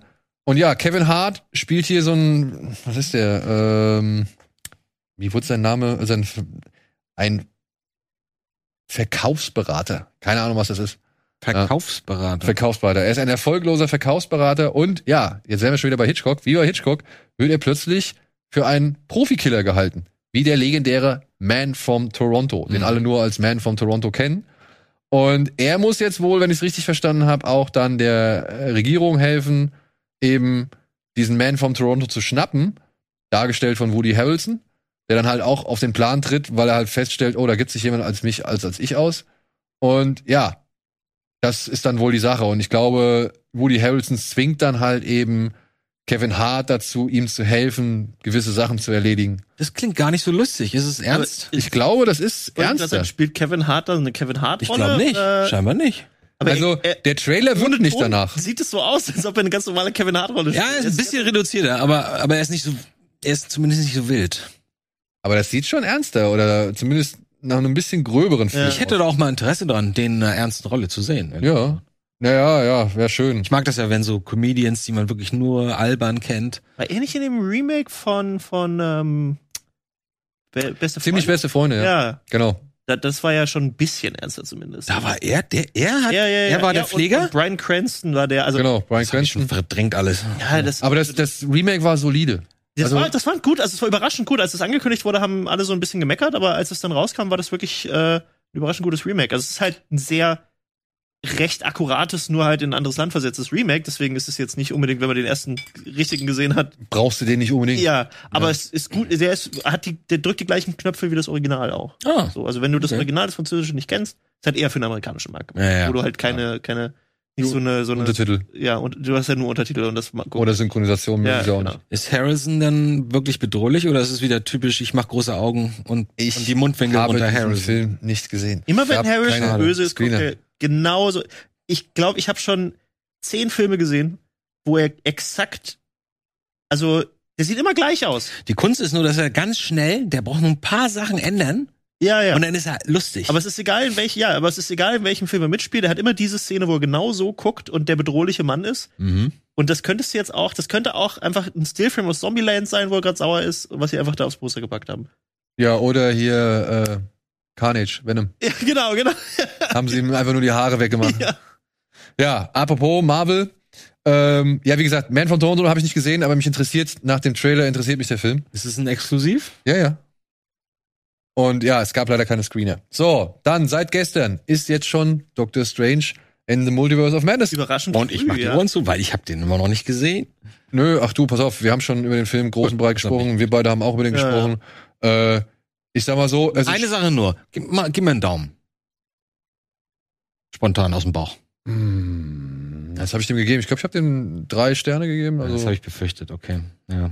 ja, aber das genau damit ist, rechne ich. Ich weiß nicht warum, aber und ich als mir jemand, der sich ganz, ganz, ganz oft die Marvel-Filme immer noch mal anguckt, ähm, ich Also- verstehe mich selber nicht, aber ich habe da überhaupt Ich glaube, unser. Konsens war, wir haben eine Stunde lang in Amerika in dieser äh, Einreise-Dings-Schlange gestanden, haben nur über den Film geredet. Und ich Mhm. glaube, unser Konsens war, solider Film, gut, aber zu wenig Multiversum für einen Film, der es im Titel stehen hat. Im Vergleich mit im direkten Vergleich mit einem gewissen anderen Film, der mit Multiversen sich gerade das ist aber auch wirklich der einzige Vergleich, den ich jetzt Ja, den kann mit Everything Everywhere All at Once irgendwie Ich mein, bringen würde. ja Welcher Film zeigt mehr Multiverse? Ja. darauf bezogen, dass die der beste, also äh, haben sie gesagt, die, die ja? haben den Film beworben mit, das ist der beste Multiversumsfilm, der gerade läuft. Als Multiverse of Witzig. Madness gerade Ach, rauskam. wie witzig, okay. das ist ein bisschen frech, aber, Aber das es ist, Multiverse of Madness hat halt nicht so dieses, ich habe halt erwartet, dass es viel mehr in ganz viele verschiedene Multiversen geht, so wie What If halt. ja, ja, genau. Äh, aber das hat er halt nicht gemacht, hat sich halt eher auf einen Fokus halt konzentriert, was halt irgendwo anders ist und sowas. okay. Aber ansonsten ist es ein, ein guter Marvel-Film. Ja. So. Und vor allem schön, dass man sehr viel von Sam Raimis Handschrift sieht. Ja, das auf jeden Fall. Das guckst Ach, das und denkst, der das ist ein Sam Sam Raimi-Film. Ja. Oh, dann gucke ich mir doch an. Das merkst du Weil-. In den ersten 20 Minuten hast du sofort, es ist ein Sam Raimi-Film. Alles Okay, weil ich mir ich weiß jetzt auch, warum ich nicht so heiß drauf bin, weil ich den davor hatte er davor Strange war nur einer davor, ne? Der Ja. Ja. hatte einen Film, ne? Den fand ich nämlich echt ein bisschen langweilig. Oh. Und ähm, Ja. dann habe ich mir noch ein halbes Jahr später noch mal so angefangen, mir wieder gemerkt, nee, ist nicht mein Ding. Also das ist einer von diesen, die die mir nicht gefallen, aber Sam Raimi Ja. da reingeworfen, Der, der wirklich, Äh, der wirbelt da bin ich durch diesen Film durch. Das ist Ja, halt, ja. Der, der gibt dem Film halt richtig Schub. Du, du, du hast direkt die Sam Raimi-Vibes. Ihr, äh, Doctor Strange-Filme, was ich mir zumindest äh, dazu gesagt habe, wenn wir über die verschiedenen Marvel-Filme geredet haben, Doctor Strange ist ähm, auch in seinen Szenen in Infinity War und Endgame halt, oder generell die Zauberer, die Sorcerer sind halt so ein optisches Ding. Das ist halt, das ist halt, du guckst den Film halt, weil er schon geil aussieht und weil coole, verrückte Elemente sind und irgendwelche komischen Zaubersachen, dieser Kampf zwischen Thanos und ihm auf Titan, Mhm. äh, so ist halt so eins von den Doctor Strange Highlights und dann hast du halt irgendwie das, wo er mit Dormammu, wo er 10.000 Mal stirbt und was ist ich, so diese Szenen. Das ist halt so, die Optik ist bei Doctor Strange teilweise, finde ich zumindest, als bei Marvel-Filmen wichtiger als die eigentliche Figur, weil die Figur sich irgendwie auch zu jedem Film wieder zurückentwickelt, wo sie am Anfang stand Mhm. und dann die gleiche Entwicklung nochmal durchmacht. Scheint so, ja. So, ja. Und halt dann auch, naja, vor allem erstmal Tony Stark 2 war. Ne? Also, ja, ja, aber halt, das ist halt, aber das ist halt in den Comics halt auch. Also Ja. das ist halt, die haben ja nicht umsonst so den exakt gleichen Look. Also die sehen ja, teilweise gibt es Comics, wo die beide drin vorkommen und beide halt in Zivil nebeneinander stehen und du kannst die halt nur unterscheiden, dass halt Strange halt so einen silbernen Streifen hat und Stark halt nicht, aber die sehen halt fast Oh, ey. aus.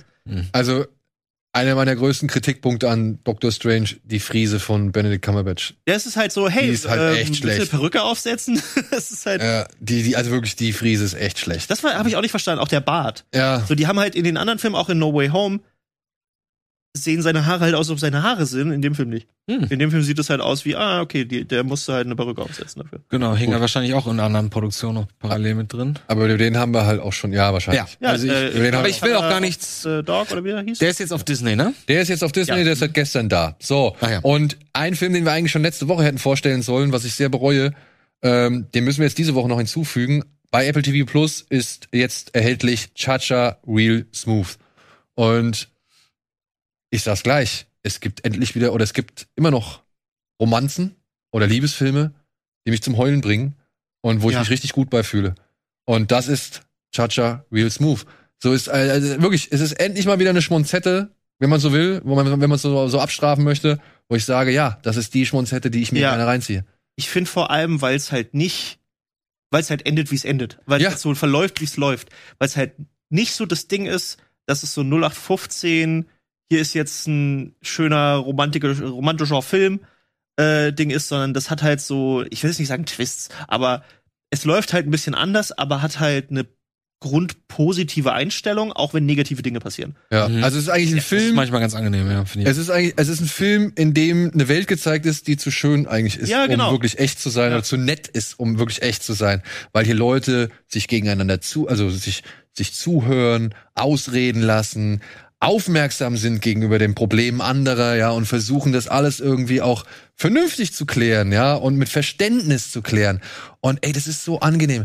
Es ist so charmant in diesem Film zu sehen, mit welchen kleinen Sätzen so große Dinge irgendwie essentiell einfach nur auf den Punkt gebracht werden. Mhm. So, ja.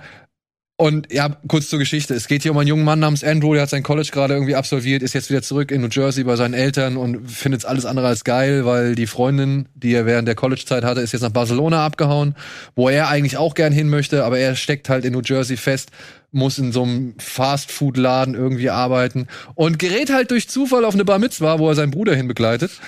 Ähm, und schafft es dort so ein bisschen die Stimmung, die eigentlich eher tot ist, richtig anzuheizen, woraufhin er als ja, Bar Mitzwa Organisator Animateur, und Animateur engagiert wird, beziehungsweise so eine Art kleines Business errichtet als Bar Mitzwa Anheizer. MC. MC, so genau, ja, Master of Ceremony, genau. Mhm. Und dabei lernt er eben Dakota Johnson kennen, Mhm. äh, die Mutter einer autistischen Tochter, also die Mutter einer autistisch, eines autistischen Mädchens, die halt deutlich größer und älter ist als all die anderen Kinder in diesem äh, Umfeld, aber die halt eben deutlich später erst eingeschult worden ist. Und die freuen sich miteinander an. Und naja, Andrew, Andrew scheint auch mehr für Lo, no, Domino, so heißt sie genau. Domino. Domino heißt sie, äh, für Domino zu empfinden. Das Problem ist, Domino ist eigentlich verlobt. Ja. Hm. Und, Und seine ist, Freundin ist in Barcelona gerade. und seine Freundin ist in Barcelona gerade. Hm. Und ey, das ist der Cooper Rave, Rave, der den Film geschrieben, inszeniert und halt eben auch gespielt hat in der Hauptrolle. Ähm, Ist der hat- der, der links. der ganz links, ja. Der hat schon vor einigen Jahren diesen Film gemacht, Shithouse, den fand ich auch schon äh, sehr sympathisch. Da ging es eigentlich darum, dass die gleiche Figur äh, mit einer jungen Frau die ganze Zeit durch die Gegend rennt, beziehungsweise durch die Gegend läuft und halt wie so eine Studentenromanze sich halt, oder beziehungsweise wie so eine junge Menschenromanze sich halt so entwickelt. Und hier, wie gesagt, spielt er eigentlich fast den gleichen Typen, so, der nicht so wirklich weiß, wo er jetzt schon im Leben steht, aber halt schon so ein paar konkrete Vorstellungen hat und einfach ein netter Typ ist. Ich finde es vor allem gut, dass seine, seine generelle Lebenseinstellung, egal was ist, also der wird halt richtig hart, so geht der Film jetzt sogar los. So, der wird halt, der kriegt halt die harte Kante und er lernt da aber schon quasi von seiner Mutter, und das ist ja das, was sich dann auch so durchzieht. Leslie also, Mann. Ist jetzt scheiße, mhm. jetzt gerade scheiße, aber geht weiter. So, ja, genau. Geht, geht immer weiter, weiter. und es, geht immer weiter. Es, gibt, es gibt auch positive Sachen schön. Und das ist so ein bisschen seine, seine generelle Lebenseinstellung ist, äh, und das ist einer, einer meiner Lieblingssätze aus dem Film, ist, ähm, wir alle haben Seelenverwandte. Du hast ungefähr vier und ich habe so 1200. ähm, und wir haben mehrere, wir haben nicht nur einen. Ja. Und, und das ist halt so, so ein bisschen auch so dieses Thema, wie sich das dann eben weiter durchzieht. Dass halt, ähm, wenn, du, du kannst halt heartbroken sein und dich fühlen wie absolute Scheiße und halt heulen und total im Eimer sein. Aber dann hast du halt irgendwie deinen kleinen Bruder und dann musst du dem halt auch helfen, seine Freundin zu und so weiter und so fort. Mhm. Also ja. so schöne Elemente drin, wie dann einfach dieses so, okay, und jetzt machen wir weiter und es ist alles zwar Was? scheiße, aber das Leben geht weiter. Ding. Mir ist so peinlich. Ich dachte wirklich gestern noch die ganze Zeit, ich, ich gucke ja immer nicht nach, wenn ich mhm. Infos über, wenn er mir einen Film schickt, gucke ich nicht nach, ja. was ist der Inhalt oder so, sondern einfach nur clean. Und ich war mir so sicher, dass das ein Tanzfilm ist. Wegen Cha-Cha, Real Smooth. Nicht so, ah, Cha-Cha-Cha-Film, Real Smooth. Dachte ich auch. Muss ich mir jetzt nicht angucken. Aber wenn, wenn du wirklich mit einem absolut schönen Gefühl aus dem Film ja. rausgehen willst und du merkst, du wurdest jetzt nicht groß, also so völlig ins Blöde manipuliert, sondern halt irgendwie mit einer Geschichte, die sich echt anfühlt, die die richtigen Entscheidungen trifft, weil sie oder also nicht irgendwie auf Teufel komm raus dem Zuschauer ein gutes Gefühl oder ein ein, ein Happy End mit auf den Weg klatschen möchte so, sondern halt ein vernünftiges Happy End. Ja, ein reales Happy End so, ja, wo du sagst, ich freue mich für alle Beteiligten. Ich find's gut für alle Beteiligten. Ich weine oder traure auch mit allen Beteiligten, aber ich blicke positiv in die Zukunft mit allen Beteiligten so. Das fand ich echt stark. Und dann halt so, so geile Momente.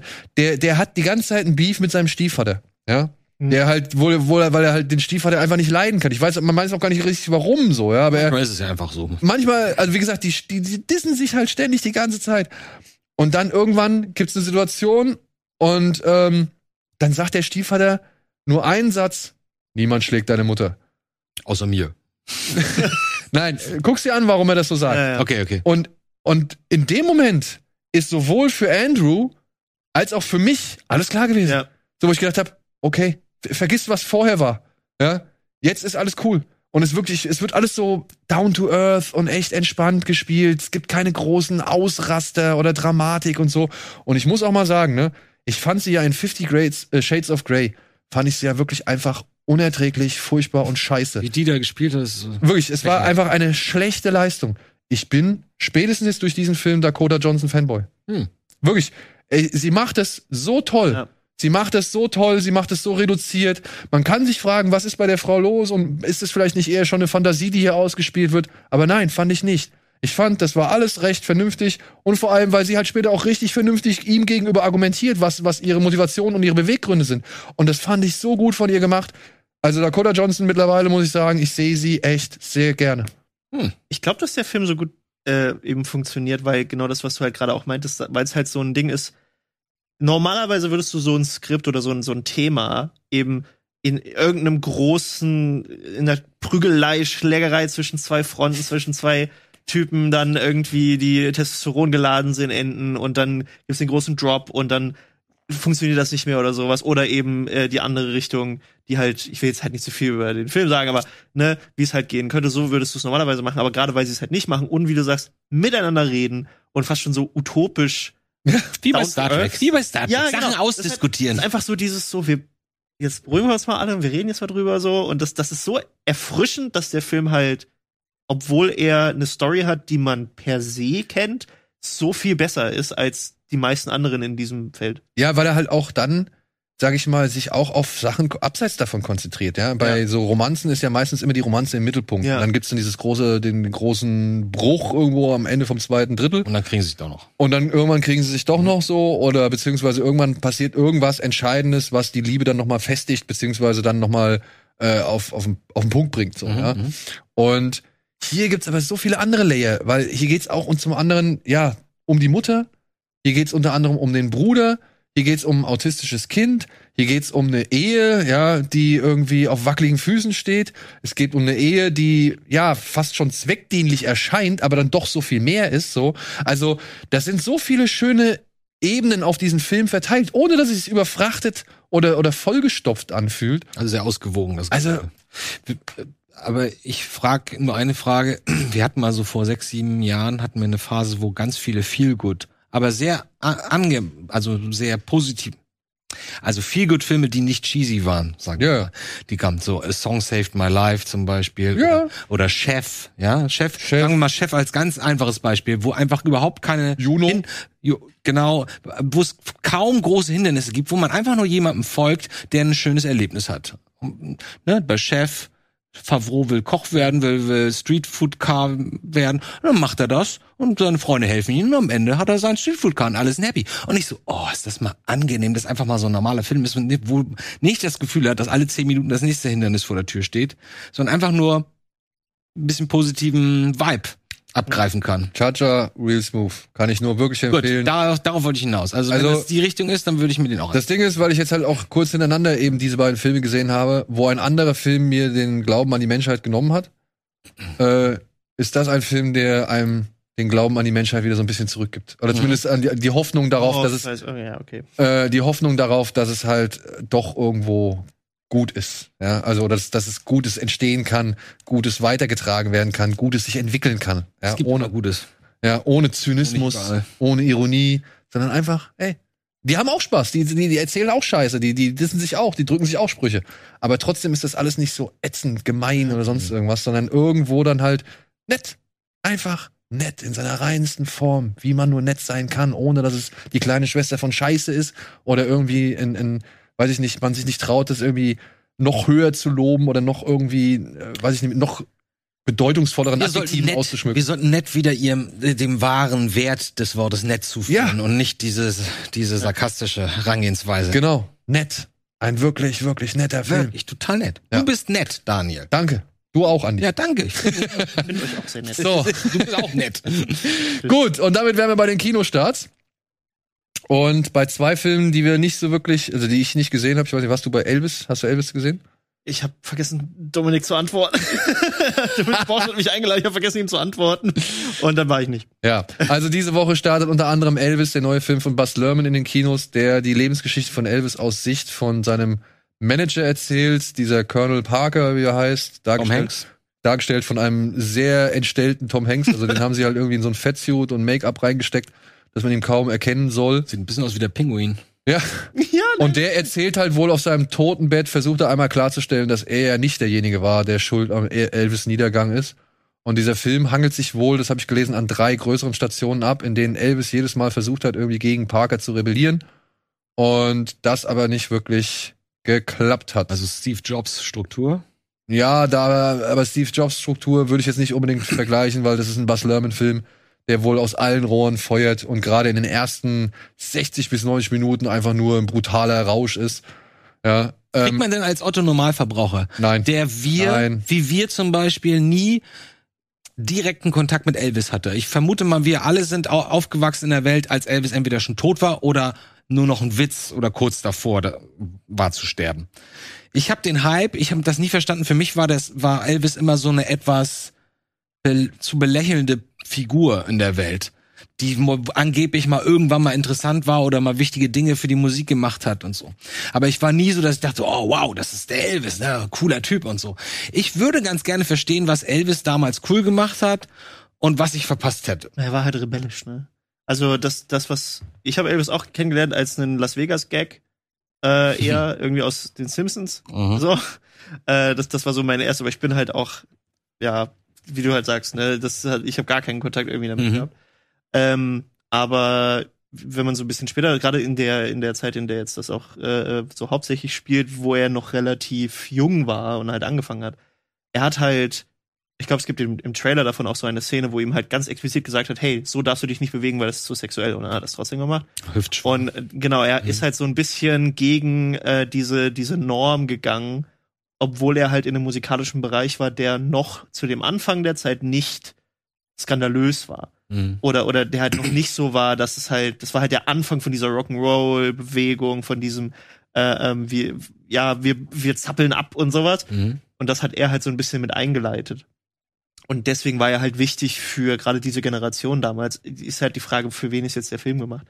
Ist der jetzt für die Generation von damals gemacht, die sich da ja. irgendwie noch entfernt dran erinnern? Im, im besten Fall für alle. Ja. Für die, die ihn noch ja. von damals kennen und das nochmal ein bisschen Revue passieren lassen wollen und für Leute wie uns, die keine direkten, äh, ich meine, auch als ich fünf Jahre alt war in den 70ern, habe ich nicht im Fernsehen Elvis auftreten sehen. Ich meine, das war alles schon vorbei.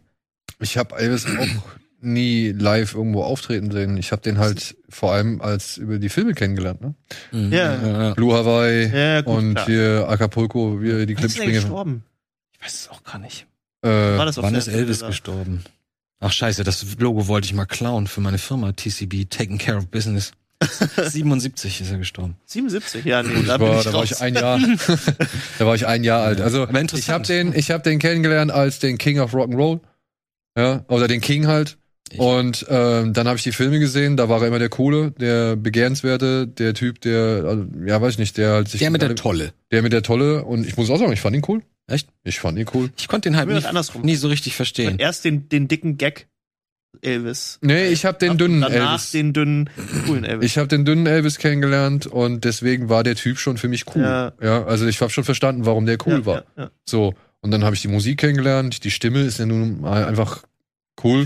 Das, muss ich auch mal überlegen zu der Zeit. Ich meine, heute hast du irgendwie, was weiß ich, wie viele hundert äh, äh, junge energetische Stars, irgendwie so ein Harry Styles, der da irgendwie auf äh, auf eine Bühne hat und fast schon so eine so eine ähnliche äh, äh, Fankultur hinter sich herzieht. Aber damals hattest du halt nicht so viele Leute, vor allem nicht Leute, die das angesprochen haben, was Elvis ja, das ist, genau, das ist halt so ein genau wie Charlie Chaplin. Da hast ja, du plötzlich doch, du hattest ziemlich viele Leute, die das angesprochen hat, was Elvis gemacht hat, weil der ist ja zum Nein, nein, nein, ich meine, die das also nicht Künstler, die die äh, äh, die das ausgestrahlt haben, das meine ich. Ja, ja. Die Welt war so klein, die Medien waren so klein, ja, ja. dass wenn ein paar sich auf eine Person eingeschossen hätten und dann zum dann Beispiel war der deswegen, groß.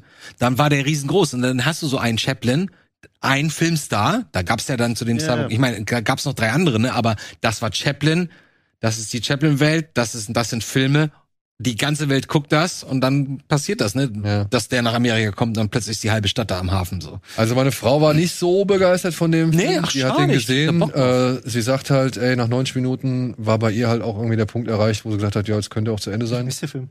260? Äh, 200? Äh, nicht 260, ähm, 160. 160. Aber es, ah, Filme sind jetzt so lange immer. Ja. Es ja. so wenig. Ich war, ich war so, äh, äh, Ey, und ich hab, dass die Filme, die du mir geschickt hast, alle so um die 100 90, 90 ne? Minuten ja, lang waren. Ja. ähm, also ich habe jetzt alles gelesen. Ich habe Leute gelesen, die völlig begeistert sind von eben dem überbordenden Stil von Bas Lerman und dass er halt sich da darauf konzentriert, dieses wilden, diesen Exzess irgendwie zu schildern so. Ähm, ich habe aber auch schon echt viele Verrisse gelesen. Wolfgang hat gemeint, ey, das ist kein Song, das ist länger als ein TikTok-Video irgendwie äh, zu hören. Äh, und, und man erfährt auch über die Figur Elvis relativ wenig wohl. Das ist schade, das, das ja, ich habe gehört, äh, oder ich habe von einem Kumpel gehört, der den gesehen hat, hat gemeint, ja, ja, also, dass er da irgendwie Priscilla küsst, während sie noch in der Schule ist. Das ist ja sowieso Und das halt irgendwie nicht ansatzweise vom Film hinterfragt wird, ähm, ja. war auch ein bisschen merkwürdig zu beobachten. Ich kann es nicht sagen, ich habe den Film nicht gesehen, ja. Das ist halt, ich habe wie gesagt, ich habe von ja. von Begeisterung, wo der Rausch, der der Exzess, die Bilder, die Kamerabewegung, wie wild das alles ist, wo das alles gelobt wird. Ich habe auch Kritiken gelesen, die gesagt haben, ja, ja, der Film versucht halt schon einfach die diese diesen Wahnsinn der den, ja. den Elvis ausgelöst hat, irgendwo zu repräsentieren und das halt irgendwie zu kanalisieren. Aber dann, ja, Aber ich weiß es nicht. Mit Priscilla ist ein guter Punkt, weil das, ich meine mich daran zu erinnern, dass da Leute das auch schon im Vorhinein so ein bisschen kritisiert haben, bevor, bevor überhaupt irgendwas großartig klar war zu dem Film. Weil sie war ja im, in der echten Welt 13 Jahre, als er sie Ups. geheiratet hat. Ups. Und er fand's wohl cool. Ja, und er war Mitte 20, Ende 20, ja. irgendwie sowas. Und ich, ich glaube, dass der Film das auch so ein bisschen näher aneinander gerückt hat. Ähm, also ich glaube, ich glaube sogar R. Kelly war, war älter als er Alia geheiratet. die war, die, wie alt war die? 14, glaube ich. Und er war, naja. Ja, ey, wie gesagt, ich habe den Film nicht gesehen. Er läuft jetzt im Ja. Kino. Macht euch selbst gerne ein Bild. Ich werde mir auch noch ein Bild von machen. Aber es ist Ah, auf jeden Fall nicht, was ich. Ich habe hab nur eine Frage, Bess Lerman. Äh, reden wir da von Romeo und Julia und Great Gatsby? ja, Das heißt, wir, oder andersrum, nächste Frage. Heißt das, ich weiß, worauf ich mich einstellen kann, visuell und inszenatorisch? Weil du eben sagst, das wilde Leben. Ich, Alter, du hast den Trailer gesehen. ja. Du weißt, es ist Bas Lerman. Also ja. Ich erwarte nichts anderes. Ach so, du hast ihn nicht gesehen, ja, stimmt. Ja. Ich habe ihn nicht gesehen. Also ich kann es Also dir ich nicht sagen. auch, äh, visuell sieht der Trailer sehr vielversprechend aus. aber Ja. Und ich finde, Aber willst du das wirklich zweieinhalb Stunden, Das ist zwei halt genau Stunden, das, was 40 ich meine. So Minuten gucken 90 Minuten. Wenn du halt irgendwie das Gefühl hast, dir entgeht halt alles. Ja. Ja. Ich weiß es nicht. Ey, ich kann es nicht sagen. Ich habe keine Ahnung. aber stört ihr euch als letzte Frage, stört ihr euch an dem Darsteller? Weil das ist natürlich ein, damit steht und fällt ein Film, wenn sie da irgendwie falsches Casting haben. da ich diesen Darsteller noch nicht wirklich in Aktion erlebt habe, Doch, da hast ich, du. Der ist bekannt. Kenne ihn irgendwo her. Ich war, er ist bei Once Upon a Time in Hollywood dabei und ich wüsste jetzt gerade nicht, welche Figur er da So ganz, ja, ich habe den häufiger mal gesehen. Aber, Aber ich habe den halt jetzt nicht so äh, in, in, im Bewusstsein und ich habe jetzt keine Szene gesehen, in der ich irgendwie irgendwas mitnehmen kann, wo ich sagen kann, oh, das passt aber. Hm. Weil ich sehe nur den Trailer. Und anhand des Trailers habe ich keinen Bock auf diesen Film, weil ich halt diesen Trick, den Buzz Lerman macht, nicht mehr sehen kann. Hm. Ja, also mich interessiert das nicht so. Ich werde mir den irgendwann mal, glaube ich, zu Hause ja, ja, angucken. denke ich auch. Das ist aber ich werde dafür nicht ins Kino gehen. Nee, ins Kino werde ich auch nicht gehen dafür. Ja, weil es interessiert mich halt dann Ja, dann guckt so. ihr euch doch an im Kino und äh, schreibt doch mal, wie ihn Ja. Ähm, ein Film, der da dann auch ins Kino kommt, da interessiere ich mich eigentlich für, beziehungsweise da bin ich, da, da bin ich schon fast davor zu sagen, okay, den gucke ich mir im Kino an, wenn er dann irgendwo gezeigt wird, ist A Day to Die. Ist einer der letzten Bruce Willis-Filme. Ich dachte kurz, dass es, dass es tatsächlich eine, eine, eine Stirb langsam Fortsetzung ist. Ja? Ich habe den. Trailer so angeguckt und dachte so, ist das Stirb langsam? Und dann musste ich googeln, ob der Hauptdarsteller so heißt oder nicht. Und dann ist es gesagt, nee, tut er nicht. Aber er sieht aus wie, ah ja, es ist doch mal Stirb langsam. Ja. Was Johnny Drama eben im Auto, ja. Ne? Ja, das ist Johnny Drama. Kevin Dillon spielt hier Mitglied einer Ex-Spezialeinheit, bla bla, die irgendwie auch schon in Konflikt geraten ist mit dem Charakter von Bruce Willis, der damals irgendwie äh, ein Unterhändler bei der Polizei war oder sonst irgendwas. Und jetzt ist er halt Polizeichief und Kevin Dillon hat irgendeinen anderen Polizeijob und dabei erschießt er irgendwie einen Drogenhändler und der Bruder vom Drogenhändler oder der eigentliche Drogenbaron will sich jetzt dafür rächen, entführt die Familie von Kevin Dillon. Und jetzt muss Kevin Dillon sein altes Team zusammenstellen, weil er halt in kürzester Zeit sehr viel Geld braucht, um seine Familie da freizupressen. Fragt mich nicht, warum er nicht sein altes Team nimmt, um seine Familie zu befreien. Also ist es ein Film, also Kevin Dillon ist der Hauptdarsteller Kevin Dillon ist der Hauptdarsteller. und, und Bruce ist, steht da nur in dem Raum da mit, mit, Bart und sag mal was. ich habe ihn leider nicht gesehen, ich kann es dir nicht sagen. Okay. Was mir als erstes aufgefallen ist bei dem Trailer, ist, der ist gegradet wie Bad Boys 2. Das könnte auch der Fernseher sein. Nee, das ist wirklich, also ich habe den auf, auf, dem, auf dem Handy und auf dem Ah, okay. Fernseher angeguckt, Mhm. weil ich mich, weil ich das so irritiert hat. Der sieht, der ist so Das übersättigt ist ganz schön grell, ja. Mhm. und so, der ist so extrem viel Kontrast und extrem übersättigt und ähm, hat so diesen, diesen Bad Boys 2 90s äh, Actionfilm-Vibe. Aber, aber Und ich gleich. glaube, deswegen habe ich auch diese Verbindung äh, dann mit Bruce Willis zusammen auf Stück langsam gezogen, weil es halt so, es sieht halt aus wie was, was absolut einfach, ich weiß nicht, wie lang der Es ist, sieht aber auch- eine Stu anderthalb Stunden rumgeballer und äh, bisschen Action hier und da und dann ist fertig. Was ja nicht schlecht ist. Nee, ist nicht schlecht, aber, aber ich bin, ich habe das gleiche Gefühl. Ich hatte auch ganz zu Anfang gedacht, das sieht ja alles aus, als hätten sie es mit DSLR-Kameras gedreht. Ich wette, der wäre normalerweise auch direkt auf DVD oder äh, Streamingdienst erschienen. Ich glaube, hier der Verleih wollte noch mal so ein bisschen jetzt äh, die ja, den Abschied von Bruce Willis Ja, klar. auskosten, beziehungsweise halt vielleicht auch sagen, okay, ist der letzte Film, den er jetzt gemacht hat, oder einer der letzten Filme, dann bringen wir den noch mal als, als kleine Ehrerbietung ja ins Kino. Warum nicht? Es ist ja auch, einmal kann es ja das sein, andererseits ist natürlich auch, das kann ja, zieht ja auch Leute an. Sozusagen ist der Ja, letzte Film von richtig, diesem Schauspieler und ja. das wird, danach kommt nichts mehr, dann hast du ja auch Leute da. Ich bin halt, also ich glaube nicht, dass es, auch das ist keiner, den ich mir im Kino angucken würde, glaube ich. Das ist so ein, er wirkt wie so ein Pro 7 Samstagmorgens Genau, normalerweise würdest du diesen Film nicht äh, im Kino schauen, weil du Aber- würdest ihn wahrscheinlich auf einem Streamingdienst schauen Ja. oder würdest dir die DVD in der Videothek ausleihen, wenn es noch welche geben würde oder wenn ihr noch das Glück habt, eine in eurer Nähe zu haben. Aber das wäre jetzt kein Film, wo du sagst, geil, da will ich jetzt unbedingt. Ja, genau. Das ist der neue große Samstagabend-Blockbuster, der jetzt, auf den wir alle gewartet haben. Nein, so, ist er nicht. Das guckst du so, wenn du, wenn du deine Brötchen isst morgens am Wochenende. Auf der anderen Seite, wann kommst du noch mal in die Gelegenheit, so einen Mid-Budget-Actionfilm irgendwie im Kino zu sehen? Muss, ja, aber muss man das? Muss man nicht, nö. Aber ich werde. Ich meine, der sieht, der sieht auf dem TV schon, wie wir gerade bemerkt haben, nicht besonders gut aus. Ich will nicht wissen, wie das in den Augen schmerzt, wenn du da im Kino das Ding dir anguckst. Weiß ich auch nicht. Ich werde es aber vielleicht rausfinden, ja. wenn ich die Gelegenheit habe oder beziehungsweise wenn ich irgendwie ein Kino finde, wo der gezeigt wird. Glaub mal nicht, dass Bruce, dass, dass sie da Bruce noch mal ein bisschen größer jetzt in der Post gemacht haben. Zur Not mit dir in Saal und äh, guck hin. Zum Beispiel. Ja. So, zur Not kann ich das auch machen. So. Ähnlich, äh, ja, aber gut. Äh, wenn das nicht der Polizeifilm ist, auf den ihr Bock habt, habt ihr vielleicht Bock auf einen anderen Film. Äh, oh, ich habe da ein Gefühl, was jetzt kommt. Ja, Cop Secrets. Cop Secrets ist der erste Film. Da muss, da seht ihr schon alles. Das hat schon gereicht, das Rekia-Schild ja. und den Flugzeug da drüber. Äh, ja. Cop Secret ist der erste Langfilm des isländischen Nationaltorhüters Hannes, ich weiß nicht, wie der zweite Name ausgesprochen wird. Ich kenne diesen, diesen, diesen Buchstaben nicht. Hannes Björn Haldorsson. Ist das einer der Darsteller auch? Nee, der spielt nicht mehr. Also zumindest habe ich ihn jetzt nicht gesehen.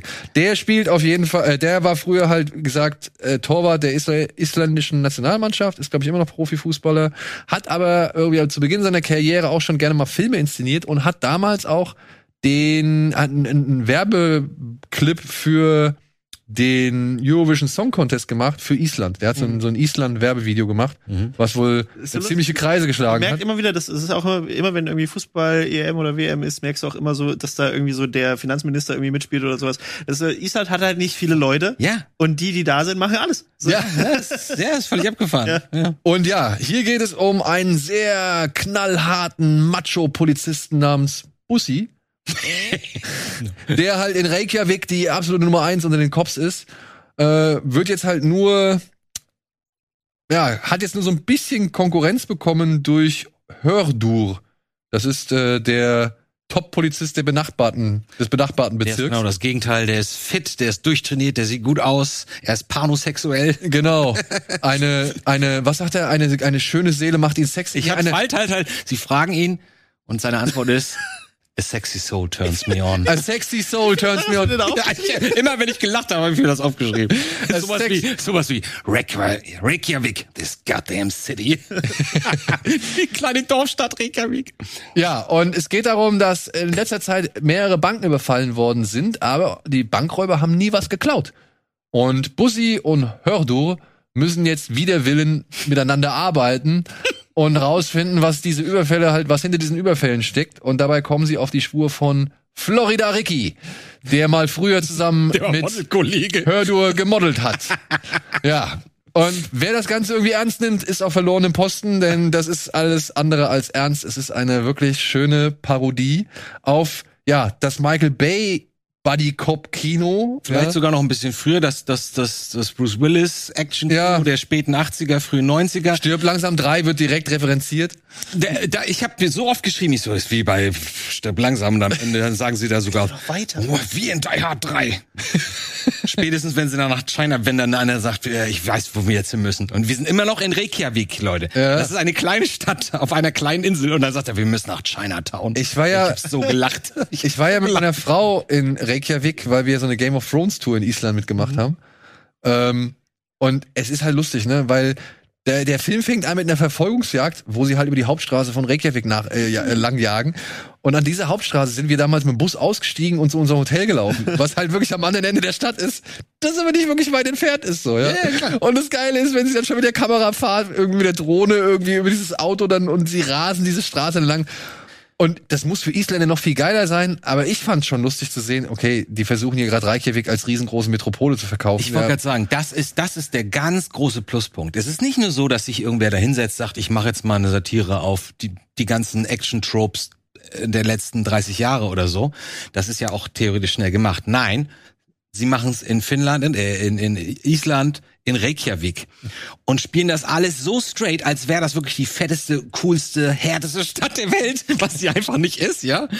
Und und ich meine, das mündet darin, dass sie am Ende übertreiben sie es komplett und sehen wir so Szenen in so einem in so einem vollen Fußballstadion. Und es ist so fette Soundakustik und Kulisse und, und, und, und Musik und aufregende Gesichter, weil es da gerade um ein wichtiges Fußballspiel geht. Der und dann siehst du immer wieder den Schuss von außen, dann siehst du immer wieder zwischendurch einen Schuss von außen und du siehst, das ist einfach nur ein Stadion mit, ich weiß nicht, so 20 Rängen an den Seiten. Winzig klein, aber sie spielen es halt so, als wäre es riesengroß und das macht den Film so unfassbar witzig, weil in dieser Form gibt es ständig irgendwelche An Anspielungen oder, oder Gags. Und auch so, auch so die ganze Ästhetik, ne? Also wenn man so Close-Ups hat oder irgendwie so Over-Shoulder-Perspektive, wie halt Action-Szenen in Szene gesetzt wird, wenn nochmal durchgeladen wird und so. Diese ganzen Mechanismen, diese ganzen Klischees, diese ganzen typischen Bilder, die wir so kennen, werden alle in diesem Film aufgegriffen. Und dann, ja, endet das Ganze tatsächlich noch in einer sehr schönen queeren Botschaft. Ja. Das ist so witzig. Ich habe so ich hab auch, dabei, ich hab, muss ich ganz ehrlich sagen. Ich habe stellenweise sehr gelacht. Ich habe mich nur dann stellenweise aber auch gefragt, okay, ihr wollt jetzt hier pro Queerness irgendwie gehen, aber haut eine Frau halt auch voll in die Fresse rein. Der, der Film ist einfach Also der, der Film ist eigentlich schon relativ frauenfeindlich, obwohl er so Naja. ne, was Die Chefin ist auch ultra tough. Ja, die Chefin ist ultra tough, aber die kommt ja auch nur so am Rande vor. Aber egal, was so. mit Frauen teilweise da geschildert wird, fand ich schon ein bisschen heftig so. Ja, Wo ich nicht ganz sicher war, ob das im Einklang ist mit der Daniel. Botschaft, die sie eigentlich transportiert. Daniel, du guckst einen Film, in der am, nach dem Anfang, nach der Anfangs-Action-Sequenz der Hauptdarsteller zu dem Chef zitiert wird und der ihm vorhält, das geht so nicht mehr weiter, sie haben das und das und das kaputt gemacht. Das ist ein Schaden von 700 Dollar.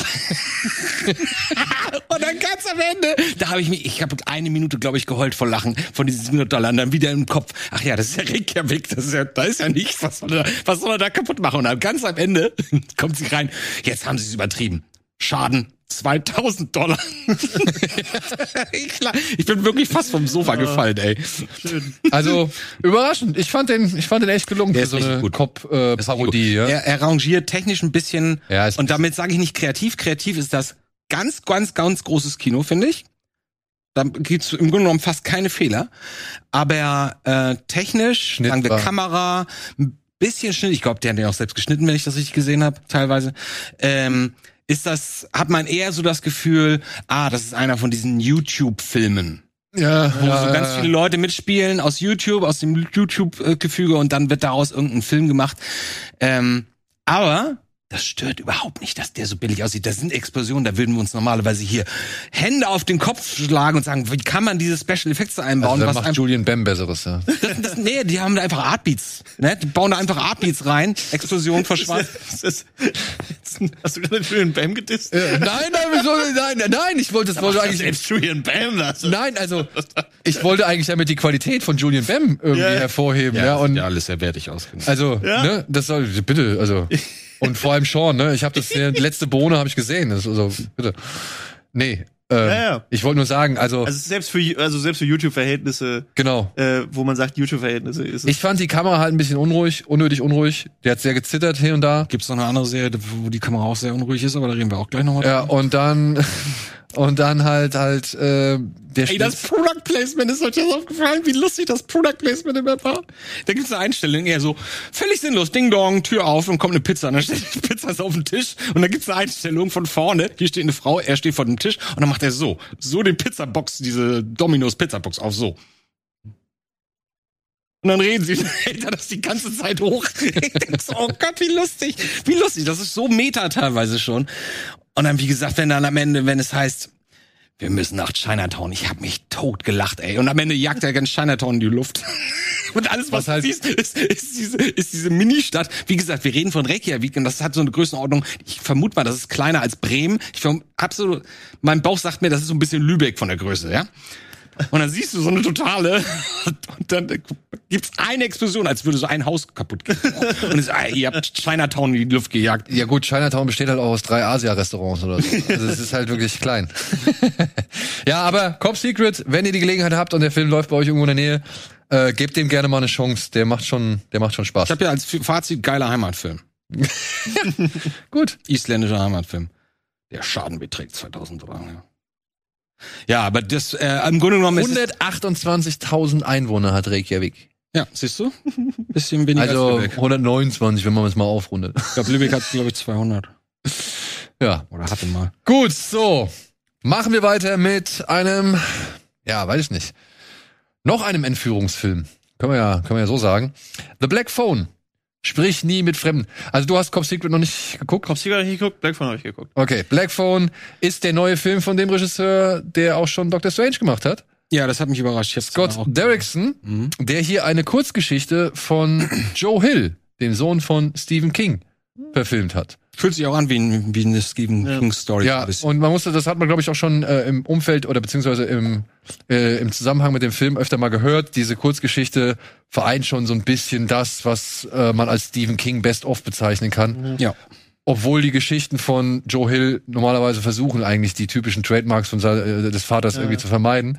Aber hier hat er halt dann schon mal so ein bisschen äh, im, im, wie soll man sagen, in, in, in der Schatztruhe vom Papa bisschen rausgekramt. Und wir ja, lernen hier zwei äh, junge Kinder kennen. Finn zum einen. Finny. Oder Finny. Ähm, und seine Schwester Gwen, die leben mit ihrem Vater allein. Vater ist das ist dem, nicht der Vater. Ja, Vater ist dem Alkohol sehr zugewandt und äh, ja ist sehr streng zu seinen äh, Kindern. Das ist milde ausgedrückt. Also er packt auch mal den Gürtel aus. Er packt auch schon mal den Gürtel aus. Und ja. Bei mir fast schon die Schmerzgrenze in, unter normalen Umständen erreicht ist, aber ja. die Kinder sind halt sehr tough und sehr smart. Ähm, genau, wir befinden uns Ende der, Ende der 70er und in der Kleinstadt, äh, beziehungsweise in der Stadt, in der wir hier uns befinden, geht ein ja, sogenannter Grabber um. Ein Serienentführer, ein Kidnapper. Mehrere Kinder sind schon entführt worden, unter anderem jetzt auch, so erfahren wir am Anfang, äh, mehrere Kumpels oder Jungs, die auch Finny schon kennt oder äh, mal kennengelernt hat.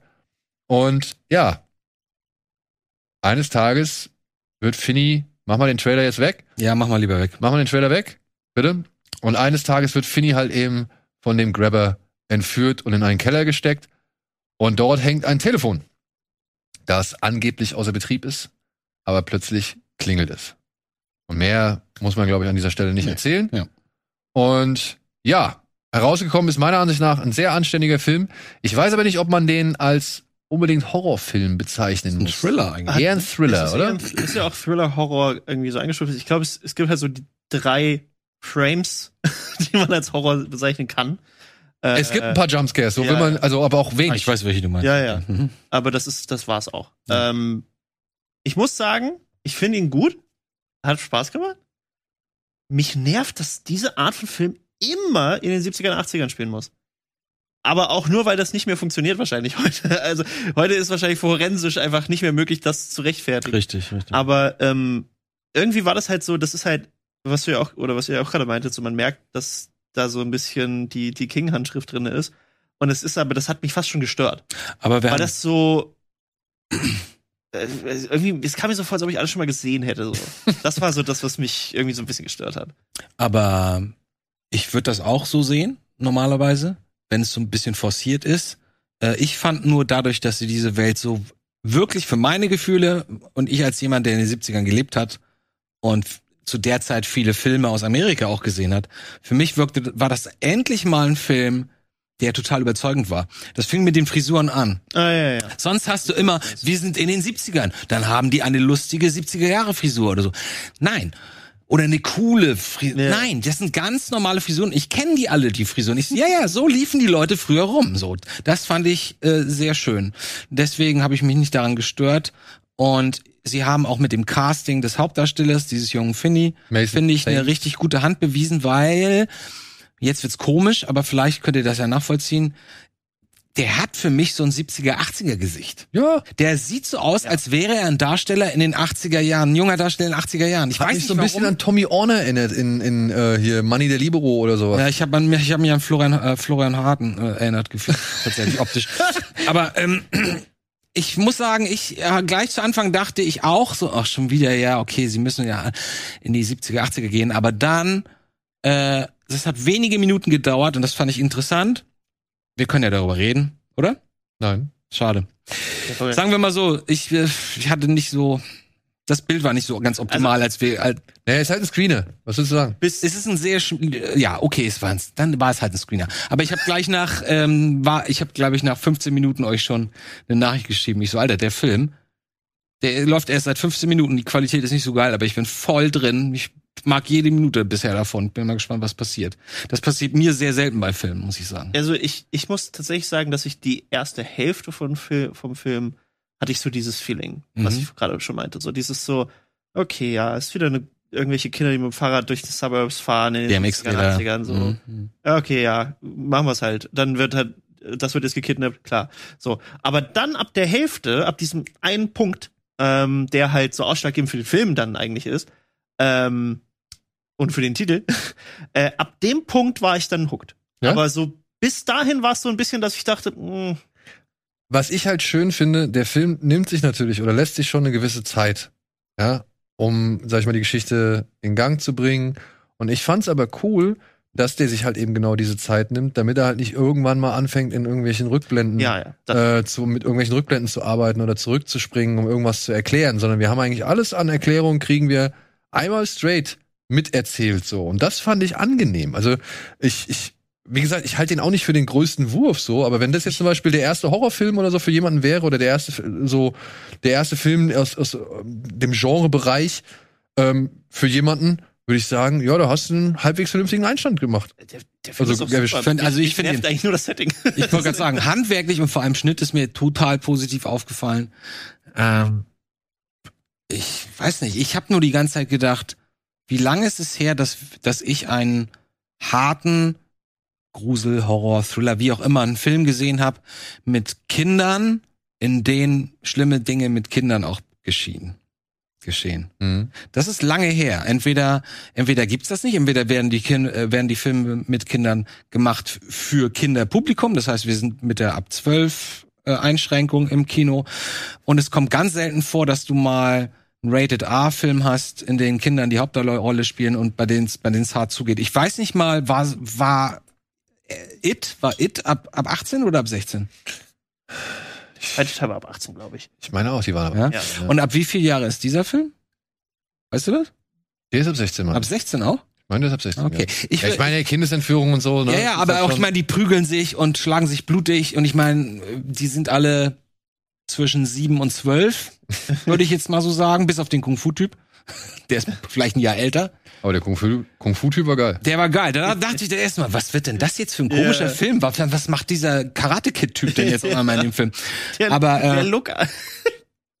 Aber so sind sie doch rumgelaufen. Ja. ja, ja, ja. Also ich fand das richtig cool, weil, und das meinte ich eben vorhin auch, Ja. ich fand das sehr schön, dass ähm, dieser Film hätte noch viel härter sein können. Es gibt solche Filme. Ähm, das steht und fällt aber, habe ich in den letzten Jahren gemerkt, meiner Meinung nach, mit der Souveränität oder mit der Kraft und dem Mut der Hauptdarsteller, der jungen Hauptdarsteller. Wenn du zwei Kinder hast und die sind zum Beispiel total gebrochen seelisch, ja, und denen geht's ganz schlecht und dann haben sie auch noch schlimme Eltern und die verprügeln sie und dann begegnen sie plötzlich einem Monster so. Dann denkst du, um Gott, dieses arme Kind, was muss da passieren? Hier haben wir sowohl Finny, der irgendwie der kriegt zwar ständig aufs Maul, auch von seinen Mitschülern, aber der ist irgendwie auch tough auf seine Art. Vielleicht auch, weil seine Schwester ihm das, seine kleine Schwester ihm das immer so ein bisschen Ey. zeigt, wie sie da ankommen, sich einen Stein greift und erstmal die Typen umhaut. Dachte ich so, oh, und das ist total realistisch. Stimmt, auf die Idee wäre ich, wär ich gar nicht gekommen. Einfach mal einen Stein nehmen und einfach austeilen.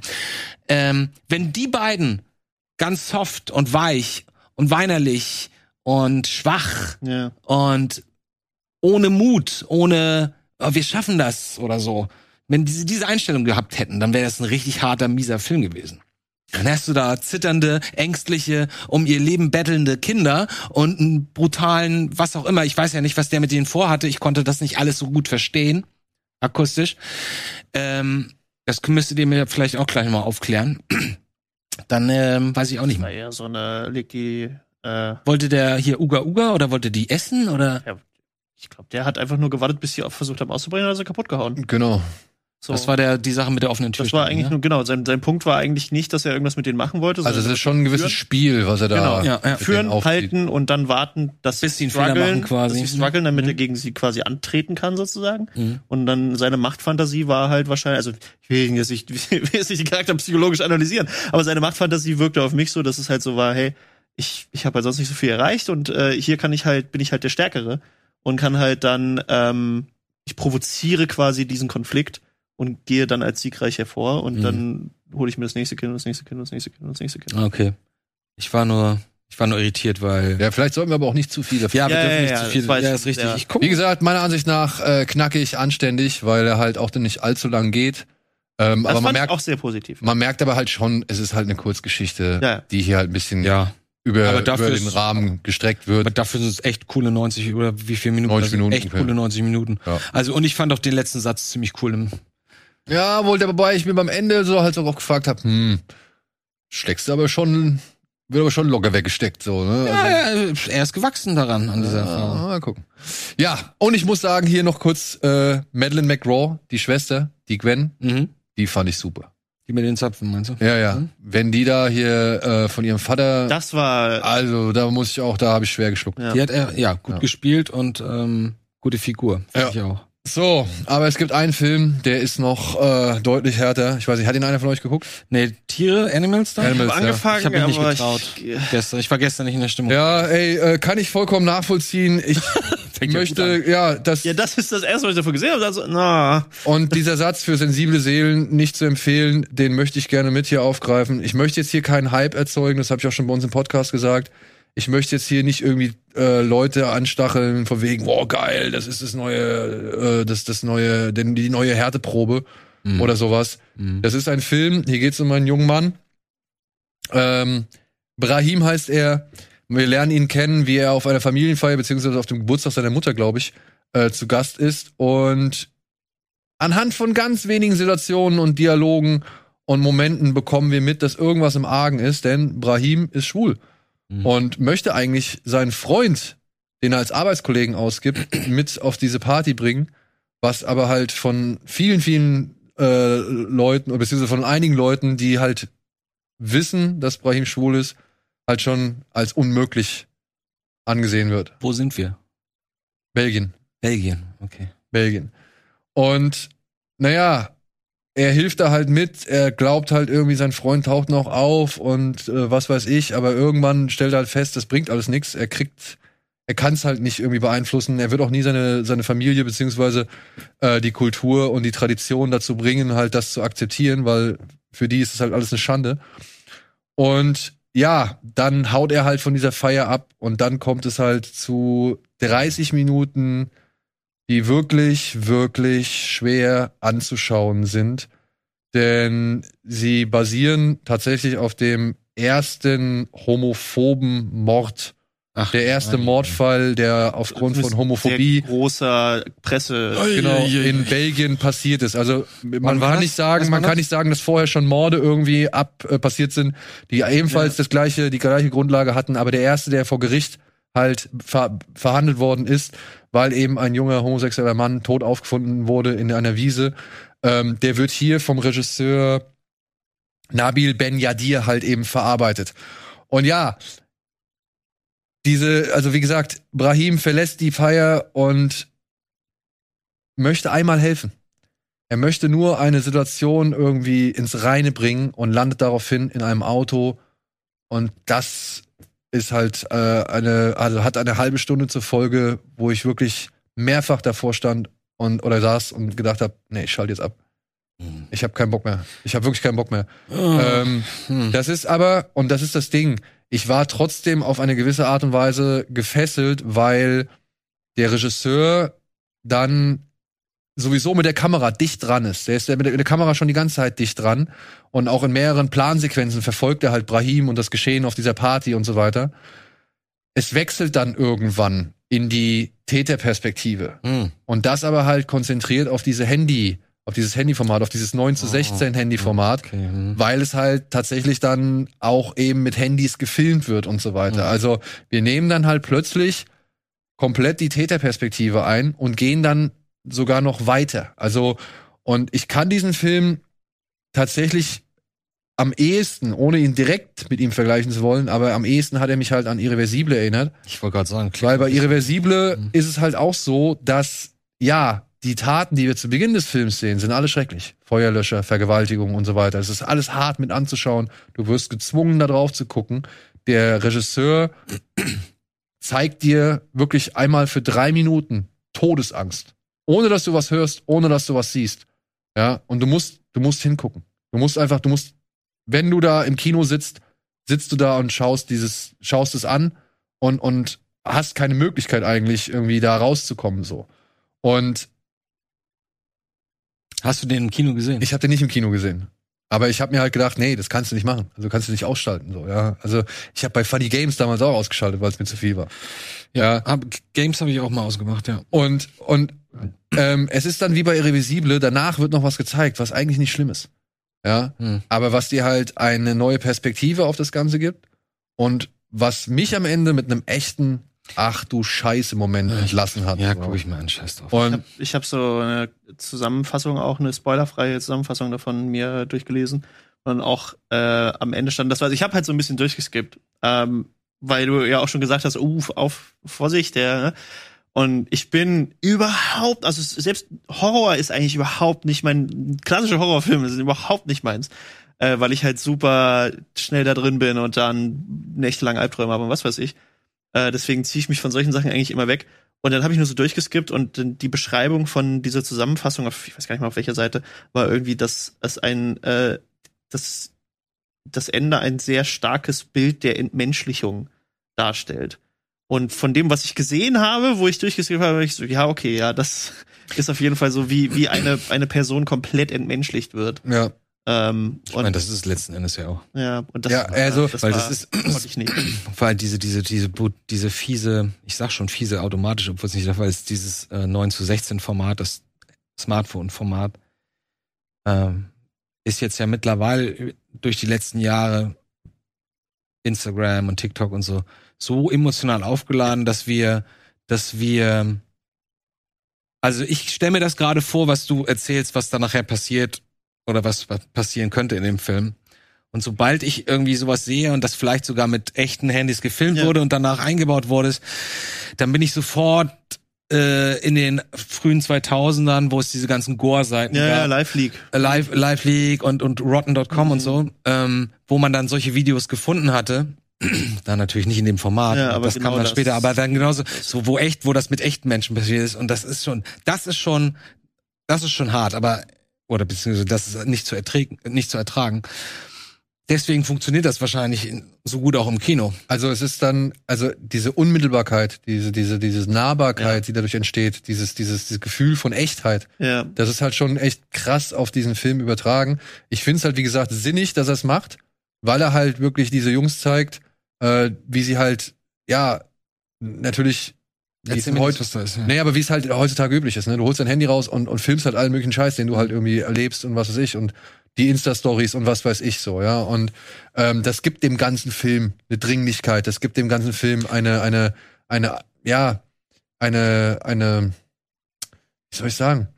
Also dieser Regisseur will dir die Augen nicht nur öffnen, er will dir die Augenlider mitsamt Kopfhaut bis in den Nacken reißen, so. Zumal ja. der Also es Film ja an sich schon vorher in äh, 1 zu 1 oder 4 zu 3 ist, ne? ja, genau. Genau. Und dann in Ah, die 16 ah, zu coole 9. Idee. Und er geht aber auch wieder zurück. Und ich muss sagen, das ist inszenatorisch alles echt gut überlegt. Also ich, ich war am Ende, ich war schon beeindruckt von diesem Film. Ich war auch fertig von diesem Film. Und ich habe mich halt echt gefragt, wem sollst du das empfehlen und um welchen Preis? So, ja. Ja. Das ist halt wirklich, das ist, das sind eigentlich Bilder, die willst du nicht im Kopf haben. Aber, aber bei Irreversibel haben wir ja noch diesen hohen, für meine Begriffe, hohen künstlerischen Aspekt der ganzen Machart. Du hast die verrückte Kamera, du hast die wahnsinnige Musik, du hast die verrückten Schnitte und so. Die abstrahieren das ja alles so ein bisschen. Ich meine, nachher in der Mitte wissen Hier ist es minimaler.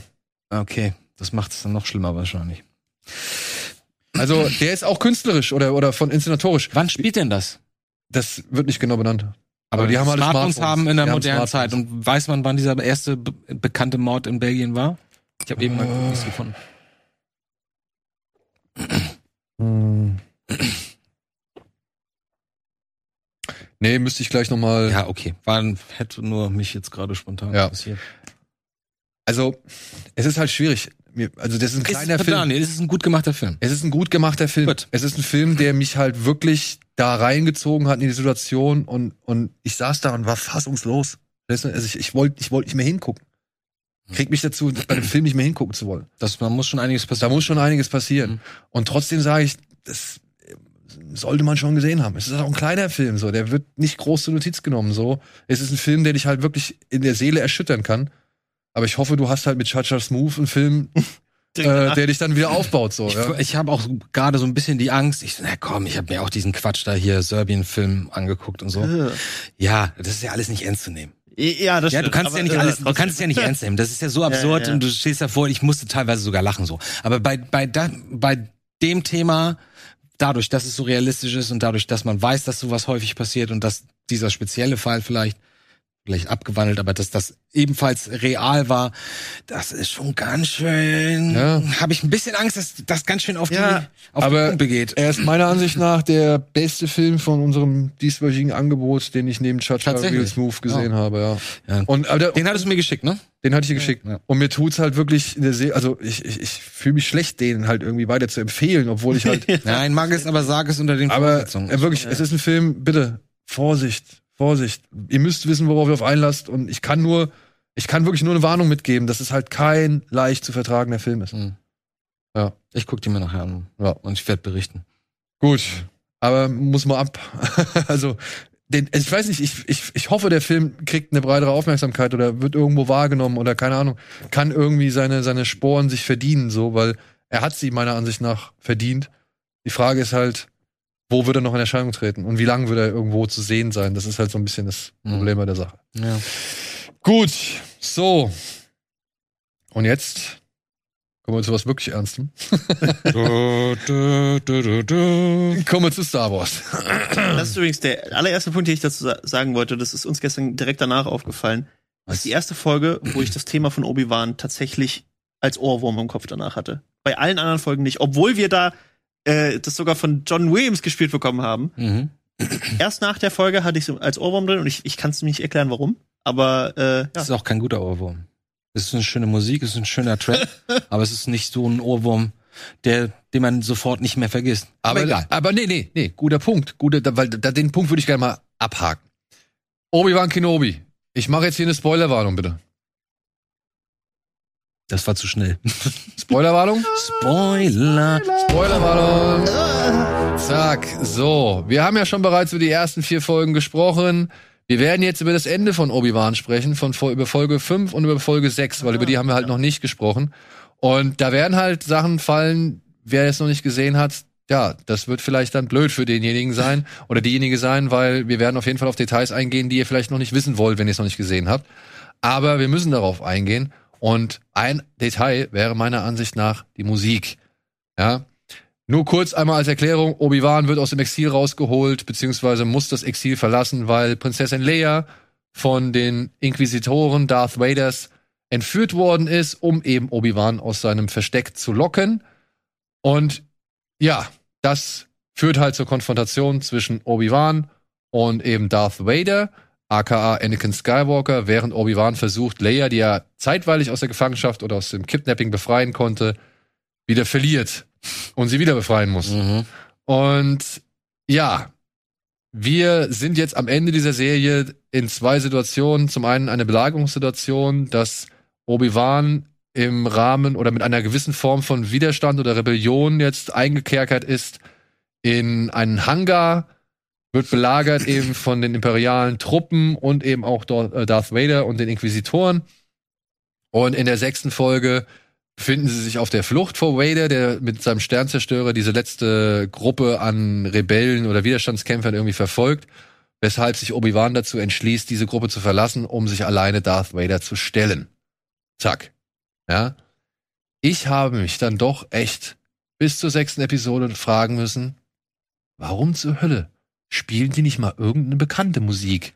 Das ist einer der größten Kritikpunkte, die ich im Internet äh, äh, tatsächlich gelesen habe, neben das Skript ist Kacke. Ja. Aber, äh, ja, das, weil eben Star Wars diese ikonischen äh, äh, Sachen hat, eigentlich von damals. Genau. Und ich habe mich wirklich die ganze Zeit immer gefragt, warum verzichten sie die ganze Zeit darauf? Inzwischen, am Ende von Folge 6, bin ich schlauer. Okay, sie wollten es sich aufheben für den Für den einen, Final Moment. Ja. ja, für die, für die, für die feinen. ja, und auch zu sagen, das ist jetzt der Darth Vader, den wir Genau, kennen. das ist so dieses. Das vor war noch der Weg dahin und vielleicht Unsicherheit in Anakin, bin ich Anakin, bin ich Vader, was bin ich eigentlich? Aber da am Ende kommt dann halt die jetzt Weißt was imperiale das Schöne daran Marsch. ist? Exakt das gleiche haben sie in Rogue One auch schon gemacht. Hm. In Rogue One hat das Imperium ein neues eigenes Thema. Das heißt nicht Imperial March, sondern ich glaube Fanfare oder irgendwie sowas.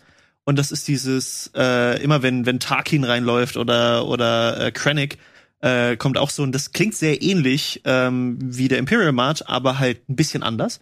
Hier halt eher wie so ein, ähm, bei so einer Militärfeier, so eher. Ähm, und erst am Ende, als dann der Anschluss zur Episode 4 gemacht wird, spielt dann wirklich der Imperial March. Das haben sie da nämlich auch schon so gemacht. Ja. Ich das habe ich auch fast erwartet tatsächlich. Ich, Aber ich, habe das immer, jede Woche habe ich das gelesen. So, wo ist das Imperial, Mann? Ja, und ich meine, darauf wartet, nee, klar, darauf wartet man. Aber ja. man hätte ja zum Beispiel auch hier und da mal anklingen, dieses dü, di, dü, dü, di, dü. Hätte man ja irgendwo mal das, Little das Louis oder was? Nee, das Vader. ich finde, ich finde auch, dass dieser Song da sehr reingepasst hat. Aber lass mich kurz eine Sache dazu sagen. Mir ist nämlich eines aufgefallen. Ich hatte für mich, für mich das hat mich in den ersten zwei Folgen irritiert, hatte, hatte ich nicht das Gefühl, dass das eine homogene Musik ist. Ich finde, Ich weiß, es, da waren, ich, ich auch mittlerweile Ja. so. Ich finde, da waren ein paar Themen, ein paar Musikstücke, die, die überhaupt keine eigene Note hatten, sondern die einfach nur unterstützen, was jetzt gerade im Bild passiert, ja. Also keine Themen oder sonst irgendwas. Und dann gab's Musiken, die ganz offensichtlich äh, von der alten Trilogie zitieren. Das hatten wir besonders jetzt im Finale, wenn das, wenn der, wenn der Sternzerstörer hinter dem nee. Fling der will und dann hörst du halt die Musik, die wir halt aus Empire kennen, glaube ich. Dun, dun, dun, dun, dun, dun, dun, dun, ja. dun, dun, dun, Dachte, okay, das machen sie. Warum machen sie das andere nicht? Und dann habe ich, ist mir aufgefallen, okay, pass auf, sie haben den Komponisten John Williams nur für das Thema Obi-Wan. Ja. Der hat das aber nicht dirigiert, auch wenn er das bei euch gemacht hat. Eingespielt und dirigiert hat das jemand anders. Und dann hatten sie noch je, eine, eine Komponistin, die für den ganzen Rest die Musik Die gemacht das hat. von Loki gemacht hat. Und dann bauen sie aber trotzdem am Ende Zitate, musikalische Zitate aus. den- Es ist ein ganz Die schön nachgespielt Mischmasch. von dem dritten, glaube ich, sogar noch, ne? Ja. Genau. Ich, vielleicht waren sogar noch, war sogar noch jemand dabei. Das ist nicht gerade die optimale Ausgangssituation, um eine richtig imposante oder sagen wir gefühlvoll oder sagen wir gefühlakkurate Musik für diese Reihe zu bauen, die wir alle erwarten, weil wie wir alle 100% von überzeugt sind, die Musik ein wahnsinnig großer Teil von Star Wars oder zumindest von den ersten drei Teilen, also von der alten Trilogie ausgemacht hat. Und deswegen ist es jetzt ziemlich enttäuschend, dass man nicht weiß, man hat irgendwie ich glaube, die wussten nicht so richtig, und das, das fand ich mich auch, das ist mir vorhin aufgefallen, ist das alles andere, was wir von den Star Wars Serien, jetzt nicht die Animationsserien, obwohl theoretisch passen die da auch rein, gesehen haben, aber so Mandalorian und Book of Boba Fett. Wobei Book of Boba Fett wir uns, glaube ich, alle einig sind, dass da auf jeden Fall strukturell irgendwas ganz schief gelaufen aber ist. geile, aber geile Motorroller haben sie. Ich fand die, egal. äh, aber, oh, Redford. ähm, das, ich, ich glaube, das ist die erste Serie, und diese war ja ursprünglich als Film gedacht, Obi-Wan jetzt, ähm, wo sie halt nicht dieses Thema gemacht haben, du hast halt irgendwie so die, die Hürde der Woche wirklich.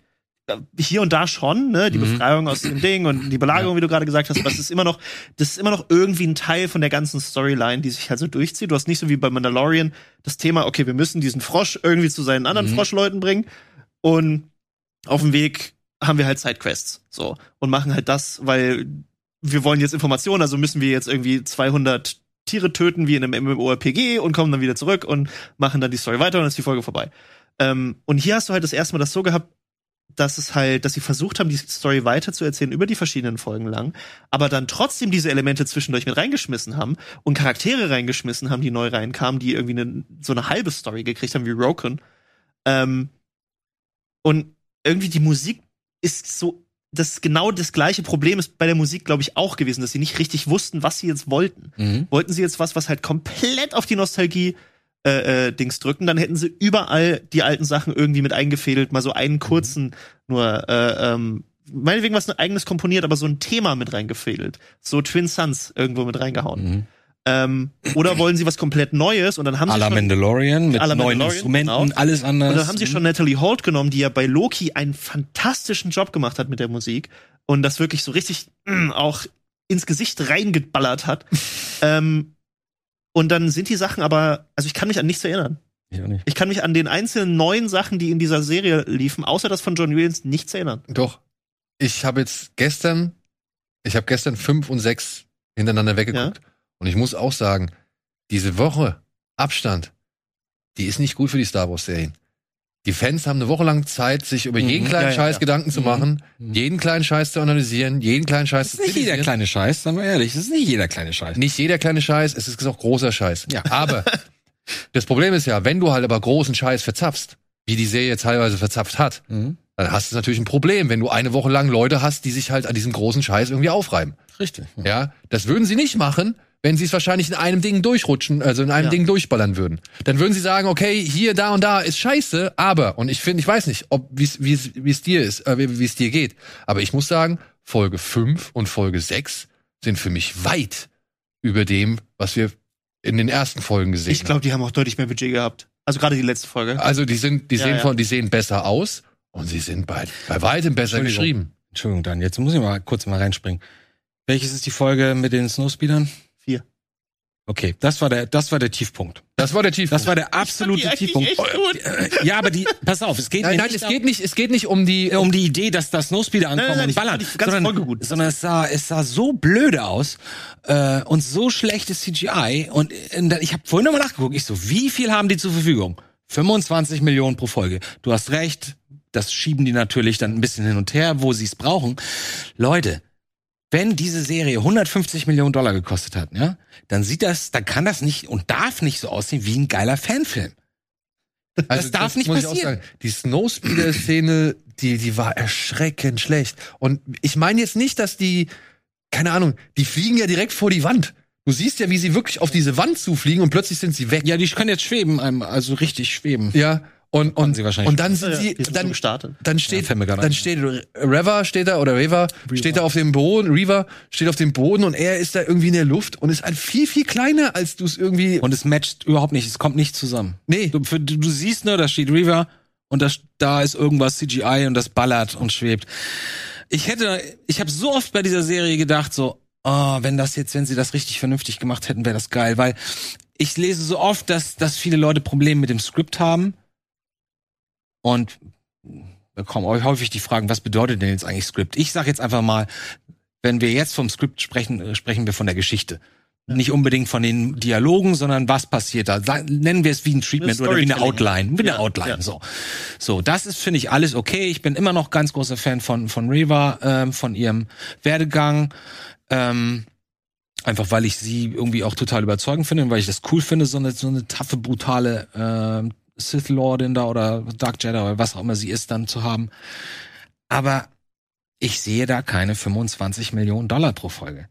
Das, und das ist Star Wars und das ist Disney. Und das sind die Leute, die schon Erfahrung damit haben. Ich verstehe nicht, dass dann niemand sitzt und sagt, ist noch nicht fertig.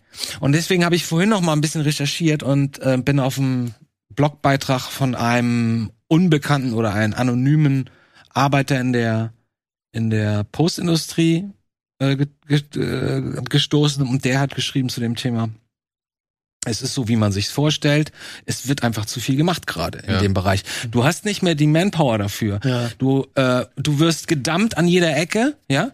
Also nicht nur, dass es so wie, was ich neulich mal, dass es zu einem gewissen Zeitpunkt mal gefühlt drei bis 4.000 Flame- oder Inferno-Operator gab, so, und die wurden dann plötzlich alle nach Neuseeland verfrachtet, weil da halt äh, Herr der Ringe gefilmt wurden. Und ganz Europa und Amerika hatte ein Problem in der, in der Werbung, weil keine von den Leuten da war, ja.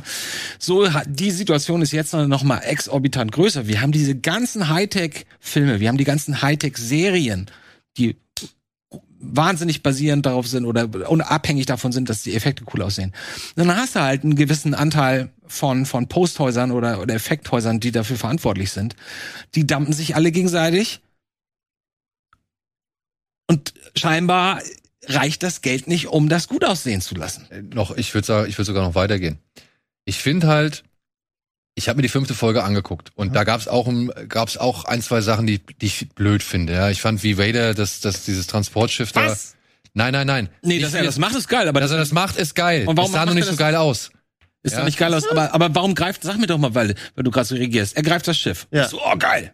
Cool. So, haut das Ding runter, reißt das auf. Einer meiner Lieblingsmomente. Alles aufreißen. Super Power Vader. Äh, und dann guckt er, oh nein, und dann steigt das zweite Raumschiff direkt dahinter auf und fliegt los. Und er so, hm. Er so, Alter, mach das doch einfach gleich nochmal. Na, na, na, na. Das, da muss ich sagen, das ist, das ist Auslegungssache, weil er hat's ja Er ist erstmal nicht nicht aufgeladen oder was? Ne, keine Ahnung, aber das war auch schnell weg. nee, also ich, ich würde, ich hab, ich persönlich habe das so interpretiert und das ist halt ein Interpretationsding, weil du kannst halt, du kannst genauso gut fragen, jetzt in der sechsten Folge, äh, warum schickt er nicht die, keine Ahnung, guck auf Wikipedia nach 10.000 TIE Fighter, die auf so einem Sternzerstörer sind, irgendwie mal 10 davon los. Äh, warum halten, aber dann warum halten fragen, die nicht auf? Dann kannst du auch fragen, ja. der Todesstern, der irgendwie Bataillone von äh, Sturmtruppen, Piloten und was weiß ich hat, warum schickt der vier, vier TIE Fighter gegen die, gegen die X-Wings im originalen Star Wars Film. Also irgendwann musst du halt an dem Punkt sagen, also, ja, ist halt jetzt so. Du siehst nicht, wie viele TIE Fighter das sind am Ende. Es ist so geschnitten, dass du nicht einen Überblick hast, wie viele In Episode 4? Ja. Ich glaube, die sagen sogar, dass es nicht so viele sind. Die, die, also die sind dann noch so ein bisschen überheblich und sagen, ja, ein paar X-Wings. Ich meine, dass das. Dann müssen wir sie im Nahkampf vernichten, schicken sie die Besatzung zu ihren Jägern. Das ist alles, genau. was sie sagen. Echt? Und, ja, und, und okay. ich weiß, was du meinst. Es gibt diesen Anschluss halt, mit den genau. vier. Ne? Es sind halt nur ein paar. So, also ich glaube, die wollten damit sagen, da sind ganz viele losgeflogen. Ey, wenn du so. Lego Star Wars spielst, sind das richtig viele. Ja, das glaube ich. Aber ich glaube, dass, ähm, wie ich das interpretiert habe in diesem Moment, war halt gerade vor allem an der Auslegung, dass halt die Folge so an diesem Duell, was sie im Jedi-Tempel hatten, so ein bisschen parallel mhm. Dass quasi so dieses, der Satz, den, den Obi-Wan ihm quasi dann sagt, als er verliert in dem Duell und sagt, solange bis, wie du nicht deine, deine Emotionen unter Kontrolle hast und immer überschnell und vorschnell bist, solange wirst du der Padawan bleiben mhm. und immer verlieren. Und ähm, irgendwann zwischendurch sagt er ja auch, ja, nee, äh, wir müssen ihn jetzt austricksen, weil alles, was er will, ist gewinnen. Das ist alles, das, sein Fokus ist nur auf Siegen, Siegen, Siegen. Äh, und in dem Moment, wo er halt dieses Schiff runterzieht und zerreißt und sich so sicher ist, dass das das Richtige ist und dann sieht, wie das andere wegfliegt ganz schnell. Und wo du auch sagst, ja, sehr schnell, sich, fühlt er sich komplett defeated. Genau. Ja. Und darum geht's mir auch nicht. Mir geht's wenn überhaupt darum, dass das Raumschiff, das er runterreißt, nicht so geil aussieht, beziehungsweise die Perspektive wieder so komisch ist. Ich vergleiche das, das jetzt gut. mal, ich vergleiche das jetzt mal mit der Szene in Episode 9, wenn äh, Kylo und äh, Ray sich um diesen Transporter ja. äh, äh, auch betteln und aus Ray plötzlich die Blitze rauskommen. Ja, ja, das war ja auch. Ne? Das finde ich von den Perspektiven und von den Verhältnissen einfach sieht besser aus meiner Ansicht nach. Es war ein ziemlich weiter Shot. Genau. Man hätte das anders framen können. Jetzt ja. kurz, es ist auch wirklich egal ich sag nur, das war wieder so ein Punkt, wo ich denke, warum habt ihr da nicht noch ein bisschen mehr Arbeit reingesteckt, damit es ein bisschen besser aussieht? Dass Obi-Wan dann abhaut mit dem anderen Schiff, darauf läuft diese Folge hinaus. Das haben wir von Anfang an, kriegen wir das gespiegelt mit eben diesem Kampf, den wir da im Jedi-Tempel sehen, wo Anakin ja. und Obi-Wan äh, trainieren. Und ich finde halt noch den Moment doof, dass sie halt Reva, Reva einfach da liegen lassen. So, wo ich mir halt denke, was war jetzt. Obi lässt wer da auch da. Oder umgekehrt. Aber das Vader lässt Obi auf ihn. Das, das, das habe ich jetzt so gesehen, weil ja auch dann der, der eigentliche Grand Inquisitor ja noch da so hingelatscht ist und dann irgendwie noch gesagt hat, so, ja, wir lassen dich jetzt da, wo du hingehörst, so. Und ich hatte das so gesehen, gerade nach dem Kampf Reaver Vader, der ja so wie so ein Tanz aber der war geil. Der war, der geil, der, der war, war richtig schön choreografiert. Ja. Und ich glaube, dass gerade danach kreativ genau, gespielt. Ich glaube, dass gerade danach so die Aussage von diesem Ding, wir stechen dich jetzt ab und lassen dich liegen, genau wie damals, schon eher so war, du bist keine Bedrohung, selbst wenn du es überlebst. Genau. Du kannst es überhaupt kann ich, kann ich, kann ich auch mitleben. Und wie gesagt, ich kann auch mit dem schlechten Raumschiff leben. Mir ist nur aufgefallen, anhand der fünften Folge, ähm, plötzlich so, warum fühlt sich das alles besser an? Warum, warum greift es alles ja. irgendwie cooler ineinander? Warum haben wir hier nicht so irgendwie so eine Verwirrung wie zwei Speeder fliegen auf eine Wand zu und sind plötzlich weg und äh, da stehen die Truppen davor und irgendwie gehen nicht rein, weißt du? Also das ist alles viel besser gelöst. Es war alles viel dichter und alles viel stimmiger. Und dann ist mir zum ersten Mal aufgefallen, wer da eigentlich geschrieben hat. Und es war Andrew Stanton. Der hm. Mann, an der, der halt schon bei Wally und alle möglichen Pixar-Hits mit beteiligt war.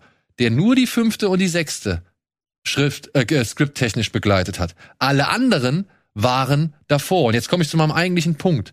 Was du gesagt hast, sie haben keine Effektleute oder die haben nicht genug Effektleute. Ich meine jetzt mal ehrlich, wie Obi-Wan in seinem kleinen Rettungsschiff vor dem Sternzerstörer hin und her eiert. Come on, das sah nicht schön vor aus. Allem, vor allem bewegte, es sich, bewegte er sich nicht wie, ja, das wie hat wie ziemlich das gewummelt, ja. Das war so und dann plötzlich gibt er Gas und ich habe genau das eben noch mal gesehen. Und das sah nicht schön aus. Und dann habe ich mir jetzt mal die Skriptautoren angeguckt, ne? Und vor allem verantwortlich sind diese Stuart Beatty und dieser Hossein Amini. Ja, und jetzt muss ich mich halt echt mal fragen, du machst eine Serie Obi-Wan. Ja? Disney sagt, ey, wir wollen Obi-Wan jetzt nochmal als Serie machen, nicht als Film, sondern wir machen da eine Serie draus. Und du engagierst zwei Drehbuchautoren, die halt wirklich dann so graupen wie G.I. Joe Rise of the Cobra. Oh. Äh, Ui. I Frankenstein oder jetzt halt auch diesen neuen Interceptor auf Netflix haben. So. Und, und diesen I Frankenstein, den hat der Stuart Beatty sogar noch inszeniert. Da hat er sogar noch Regie geführt. Ich will gar nichts sagen. Der hat auch bei Fluch der Karibik mitgeschrieben und der war auch an Collateral von Michael Mann am Drehbuch beteiligt, so, ja. Nichts, aber dieser Hossein Amini auch dann, ja, der hat auch Filme gemacht, da greifst du dir an den Kopf. Der, äh, also, Pluspunkt Drive von Nicholas Winding Refn, will ich nichts drauf kommen lassen, aber dann kommt Snow White and the Huntsman dann kommt 47 Ronin. Ja, und dann kommt noch dieser geile The Snowman mit äh, Michael Fassbender, dieser skandinavische Thriller, den sie so komplett verhunzt haben. Wenn ich so Leute an Drehbücher ranlasse zu einer Franchise, wo ich weiß, ich habe eine Menge Menschen, die sich über jeden kleinen Scheiß aufregen. Ey, ja. vor allem, wenn du Ewan McGregor und Hayden Christensen da reinsteckst. Genau. Das, äh, da, bei also, Endor wäre das vielleicht nochmal so ein bisschen anders. Ja, da da ja, frage ich mich, da frage ich mich doch wirklich, wenn ich jetzt feststelle, dass die beiden Folgen mit Andrew Stanton tatsächlich die wenigsten, sag ich mal, Dummheiten rein inszenatorisch und, und erzählerisch ja, Mit der Inszenierung aufweisen. haben die ja nichts zu tun. Mit der Inszenierung haben sie nichts zu tun, aber von der Storyline her. Ich meine, du schreibst auch in die Storyline, ja, Obi-Wan packt sich Lea unter den Mantel und läuft damit durch die Halle. Und alle und alle lesen das. Ja, das ist glaube ich ganz überzeugend. Ja, das könnte funktionieren. Und das meine ich, weißt du? Also du findest, ich finde halt schon, dass in Folge 5 und 6 allein von der von der ist Schrift stimmiger. ist stimmiger, ist einfach die Qualität ja. viel viel höher, dass die auch ihre kleinen Dummheiten haben. Okay. Okay, pass auf, darf ich eine ich dann bin ich irgendwie auch ruhig. Dann sage ich jetzt dann sage ich jetzt nämlich nur eine Sache dazu. Ähm, wir können uns darüber streiten oder diskutieren, dass es Quatsch ist, wenn ein Raumschiff einem Planeten, von einem Planeten entkommt und ein Sternzerstörer ist im Orbit, dass dann nichts passiert. Die können dann einfach wegfliegen und solche Sachen. Oder Laserschranken, die aufgeschossen werden, damit man durchgeht, obwohl man rechts und links einfach vorbeigehen könnte. Das sind, das könnte man noch als kleine Dummheiten einfach beiseite kehren und so. Was mich, was mein absolutes grundsätzliches Problem mit dieser Serie ist, ist, Laserschwerter sind nicht mehr tödlich. Du kannst jemanden durch den Körper bohren durch den Bauch und diese Person überlebt. Und zwar nicht nur einmal, sondern sogar zweimal, wie bei Riva das der Fall war. Stattdessen, und auf der anderen Seite hast du lustige Laserschusskämpfe zwischen Tontauben, Sturmtruppen, die wieder alle einfach nur irgendwo reinlaufen und dann runtergeschossen worden. Müssen sie. Ja, müssen, whatever. Ähm, und da ist ein Schuss hier, ah, tot. Das steht in keinem Verhältnis zueinander. Und das ist nicht Star Wars. In Star Wars war die Laser, das Laserschwert, das Laser Lightsaber, ist mir egal, wie ihr das alle immer nennt. Ich kenne das nur so von früher. Ähm, war das immer die absolute mythischste, gefährlichste, beeindruckendste Waffe, die es gibt, an die man sich noch nicht mal, äh, ich meine, wenn ich das hier so an dich halten würde, würd, würden die Leute so machen. Ja? Es ist ein brutzelndes, heißes, brennendes äh, Lasergedöns. Äh. Und Überleg mal, wie viel Respekt die Menschen auf der, in diesem Universum immer vor, vor Laserschwertern hatten. Das kannst du nicht bringen. Normalerweise ist ein Hieb, diese Person ist tot. Wir haben uns darüber aufgeregt früher, dass, dass, dass wir keine nicht genügend abgetrennte äh, Gliedmaßen. Gliedmaßen sehen.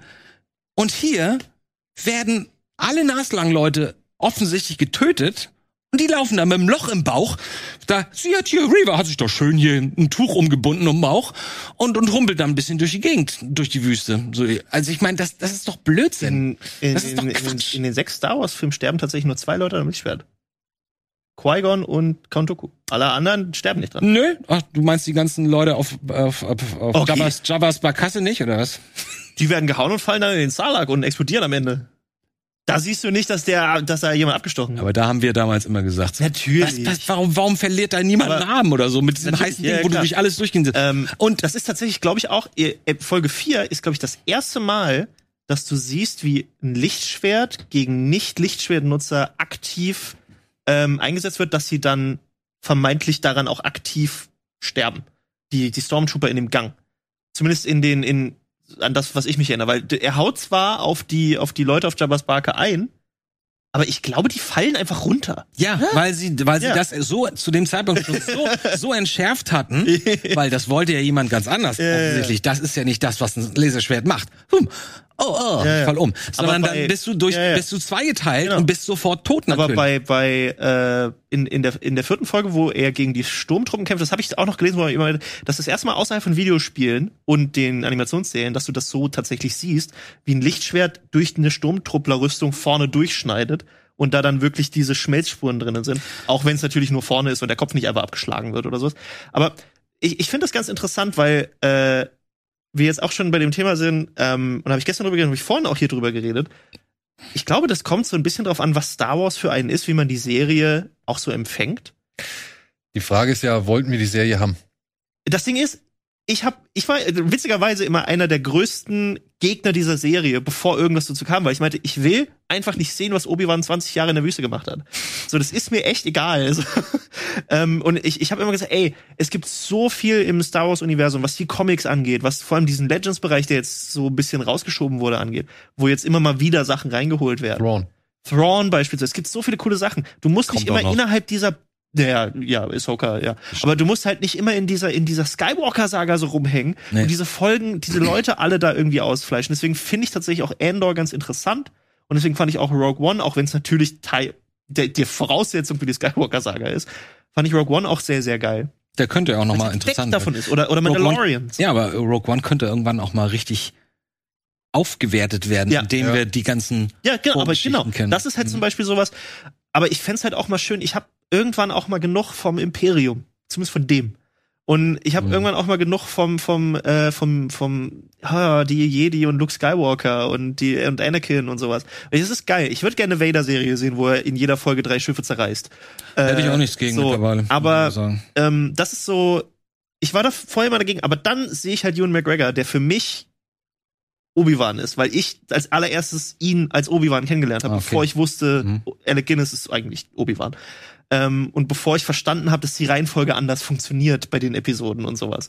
Ähm, und die Prequels waren halt für mich das Star Wars. Und dann habe ich die anderen Filme gesehen, die für mich ein bisschen langsam waren, Ja? ein bisschen zu Die hast unaufgeregt. du als langsamer empfunden. Ich habe gestern mit einem Freund von mir, hat jetzt alle noch mal geguckt wegen äh, durch Obi-Wan und der meinte, ey, ich bin jetzt bei Episode 5, ich weiß nicht, ob ich mir 6 jetzt noch geben kann. Mein Es Sohn ist hat so letztens langsam. mit seinem besten Kumpel sechs gesehen und meinte, ja, Papa, aber zwischendurch ist der schon ein bisschen langweilig. Und das ist halt, du, du, je nachdem, woher du kommst, du musst überlegen, ich habe Star Wars darüber, über die Prequels, über Clone Wars und über ähm, Videospiele kennengelernt. Okay, Und verstehe. die Videospiele sind halt Kal-Katan und, und ne, Jedi Knight 1 und 2 und die ganzen Geschichten, äh, Jedi Academy, wo du halt Leuten mit dem Lichtschwert den Kopf abhackst. Und äh, super krasse Macht, Sith Lords in Knights of the Old Republic sind, die irgendwie Planeten aussaugen, nur mit der Macht. Und, und drei Lichtschwerter, die um sie herumschweben haben und was weiß ich. Und das ist für mich Star Wars. Interessant, ja, ja. Aber für dich ist Star Wars halt die Barke, wo Luke Skywalker die Leute haut und du dich fragst, warum ist, oder Alec Guinness, der halt sich durch den Todesstern schleicht und eben nicht. Ich habe es nur deswegen gesagt, weil das, als ich das damals Ja. 83 das erste Mal gesehen habe, äh, mir ist schon aufgefallen ist. Ich Aber so, genau. komisch, warum, warum sind, warum ist das Laserschwert jetzt auf einmal nicht mehr so Aber das, das ist gefährlich? halt, das ist halt so, jeder hat halt so seinen anderen Ansatzpunkt an Star Wars und ich bin mir sicher, dass in 15 Jahren dann Leute da sitzen und sagen, ey, Kylo Ren ist der geilste Sith, den ich jemals gesehen habe und Snork mega. Ich hoffe, dass sie nicht denken, dass die Trilogie eine gute Trilogie war, weil das ist sie nicht. Aber ähm, Ey, das ist, glaube ich, auch das Ding. Wir, wir- dürfen ja nicht so tun, als hätte Star Wars noch nie Scheiße hervorgebracht, ne? ey, Also das Weihnachtsspecial ist äh, legendär schlecht und wer es einmal wirklich gesehen hat, weiß, wie, wie, wie schlecht sowas ist. Luke Skywalker bei der Muppet Show war jetzt auch nicht, war auch kein Glanz. Hey, ohne den hätte ich den Film nicht im Kino gesehen. Ja, siehst Deswegen du. bin ich ins Kino aber guck dir das mal mit 40 an und sag dann, oh ja, den Film muss ich sehen. ich mir an. Also das will ich auf jeden Fall im Kino sehen. Nee. Fall. Ja, und, und dann äh, Karawane der Tapferen habe ich letztens mit meinem Sohn gesehen. Ja, ich meine mal ehrlich, ne, ich war riesen Fan von dem Film. Inzwischen Ja, als war Kind warst du. Ja, genau. Und ich habe mich ja da echt gefragt, warum? Weil der Film ist schon Kraut und Rüben. Der wird echt ohne den Off-Text und ich weiß nicht mal und weiß noch nicht mal, ob der im Englischen existiert, aber ohne den Off-Text wäre dieser Film überhaupt, der hätte überhaupt keinen Sinn. Du weißt überhaupt nicht, wer wer was ist, Ist das der wo die alle Teil? leben. Ist das der zweite? Nee, der zweite kam vom Endor. Den kannst du ja noch gucken, weil du den ersten gesehen hast. So, ja? Karawane der Tapferen. Karawane der Tapferen, ja, Karawane der Tapferen ist der erste. Und ey, wirklich, der sieht zum einen schlecht aus. Mein Sohn sitzt davor und sagt, wieso ist denn da jetzt eine Eule, die bei uns auch im Wald leben kann? ja, also er meinte halt, da sind voll viele Tiere, die es halt auch bei uns gibt, so, ja. Und dann Ja, denke ich, er hat recht. Er will ja eigentlich die Evox sehen, die auf einem anderen Planeten, auf Endor leben. Und die haben halt dann irgendwie plötzlich dann ja Pferde und Eulen und was weiß ich. Und du denkst dir, ja, sind die bei uns im Wald? Gumba. Ja.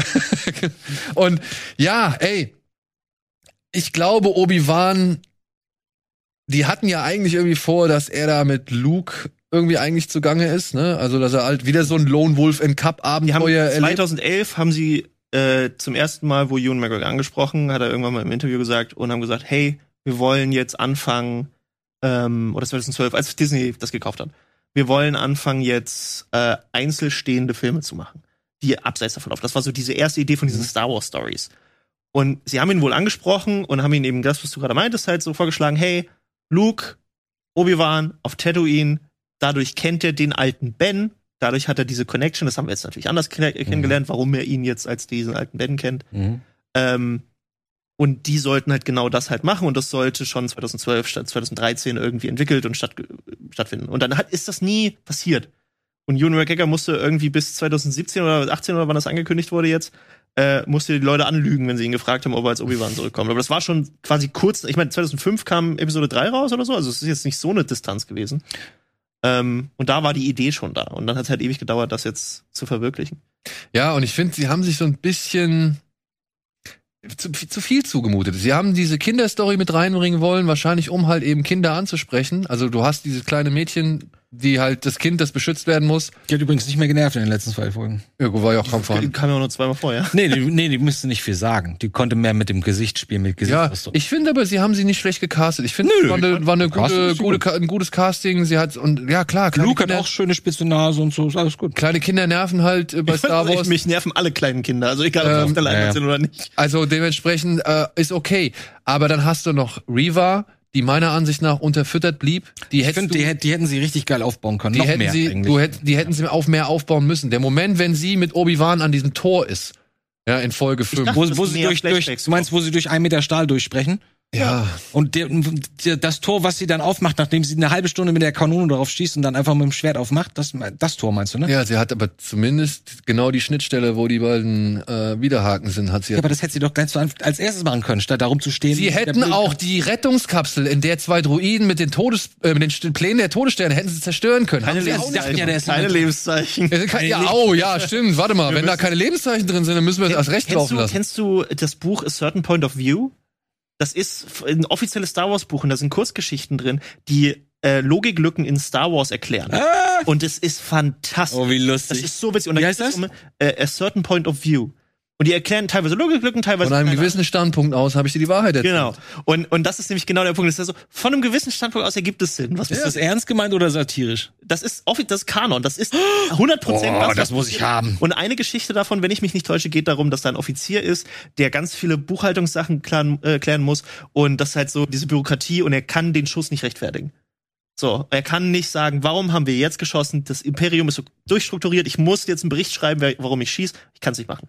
Und das ist so, es ist richtig schön. Da geht's auch um um die Javas, wie die an die Droiden rankommen, was sie mit den Droiden machen. Aber das sind ja keine Plotholes eigentlich. Also, Naja, Wichtig- Es sind nicht nur Plotholes, es sind auch so kleine Nebengeschichten über Charaktere und sowas. aber trotzdem, da, da habe ich das, weil ich dachte, hoffentlich machen, kommt da nicht wieder so ein Quatsch. Und als das mit der, mit der, mit der äh, Panzerwand da kam und sie da geredet haben, ich dachte so, wie, was, was machen die denn da? Wie wie soll denn das funktionieren? Und, und dann macht sie mit dem Schwert die Tür auf und ich so, und das Ja. dauert so drei Sekunden. Ich so, Ich habe äh, das aber so Andi, interpretiert, dass diese Geschichte, mit, diese, diese Rambock-Geschichte, sage ich jetzt mal, also mit dem Blaster, der da drauf feuert, halt schon primär was war, wo sie halt gesagt haben, wir sorgen jetzt dafür, dass sie sich da in die Hose pissen drin. okay. Äh, und Okay, das ist das der einzige sein. Zweck, warum wir jetzt hier sind, weil, äh, das habe ich vorhin auch gesagt, wenn sie das auslöschen wollen, Orbitalbombardement fertig. So, Hatten also die nicht einen Schutzschild da? du Ich glaube nicht, die haben einfach nur dieses Doch, doch, irgendwann? Oder war wir das haben halt nur diese, diese, diese, ja. Dieses, diesen, dieses Dach, was sie aufschieben Ja. können, um halt abzuhauen, was sie ja Lea dann irgendwie Aber das, also das. Ding ist, es, es gibt auf jeden Fall im Star Wars Universum Dutzende Dinge, wie sie diese Basis easy hätten auslöschen können. Äh, und ich glaube, das ist halt, also für mich, ich habe es halt so interpretiert von wegen, okay, wir machen dir jetzt Angst. Ist auch das, was Vader gesagt hat, so von wegen, ja, wir wollen jetzt nicht so. Mhm. In der sechsten Folge hat es ja dann auch noch mal, die sind mir egal, es geht um Obi Wan. So, das ist halt so das. Oh Mann, ich habe so viele Fragen, weil ich so viel nicht verstanden habe.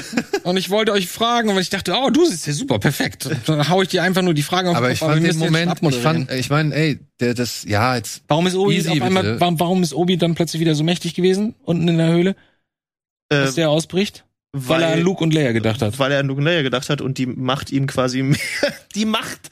Also, Er konnte der- gar nichts. Er konnte noch nicht mal hier ein Fläschchen bewegen. Und auf einmal.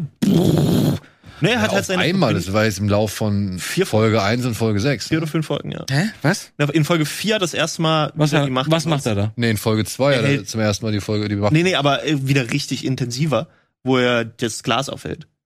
Das ist ja Folge Ja, 4. aber das ist ein Unterschied. Und davor hat er ja nur so versucht und dann ist es so ein bisschen zu ihm gekommen. Und er hat so, aber er wurde halt dazu gezwungen, weil er halt, er hat ja die Message von Bail Organa auf, in der Folge 5 gehört, dass, äh, ja, übrigens, der Junge auf Ey. Tatooine bei den Lasis auf der Farbe, das war ja auch ein bisschen blöd. Habe ich Also auch gedacht, das- das, ist nicht euer Ernst. Das Leute. war leider ein bisschen dämlich, aber da war halt eher dämlich, warum äh, Reaver überhaupt dahin geflogen ist. So. A, dass sie überhaupt noch dahin fliegen kann und B, was war ihr Plan?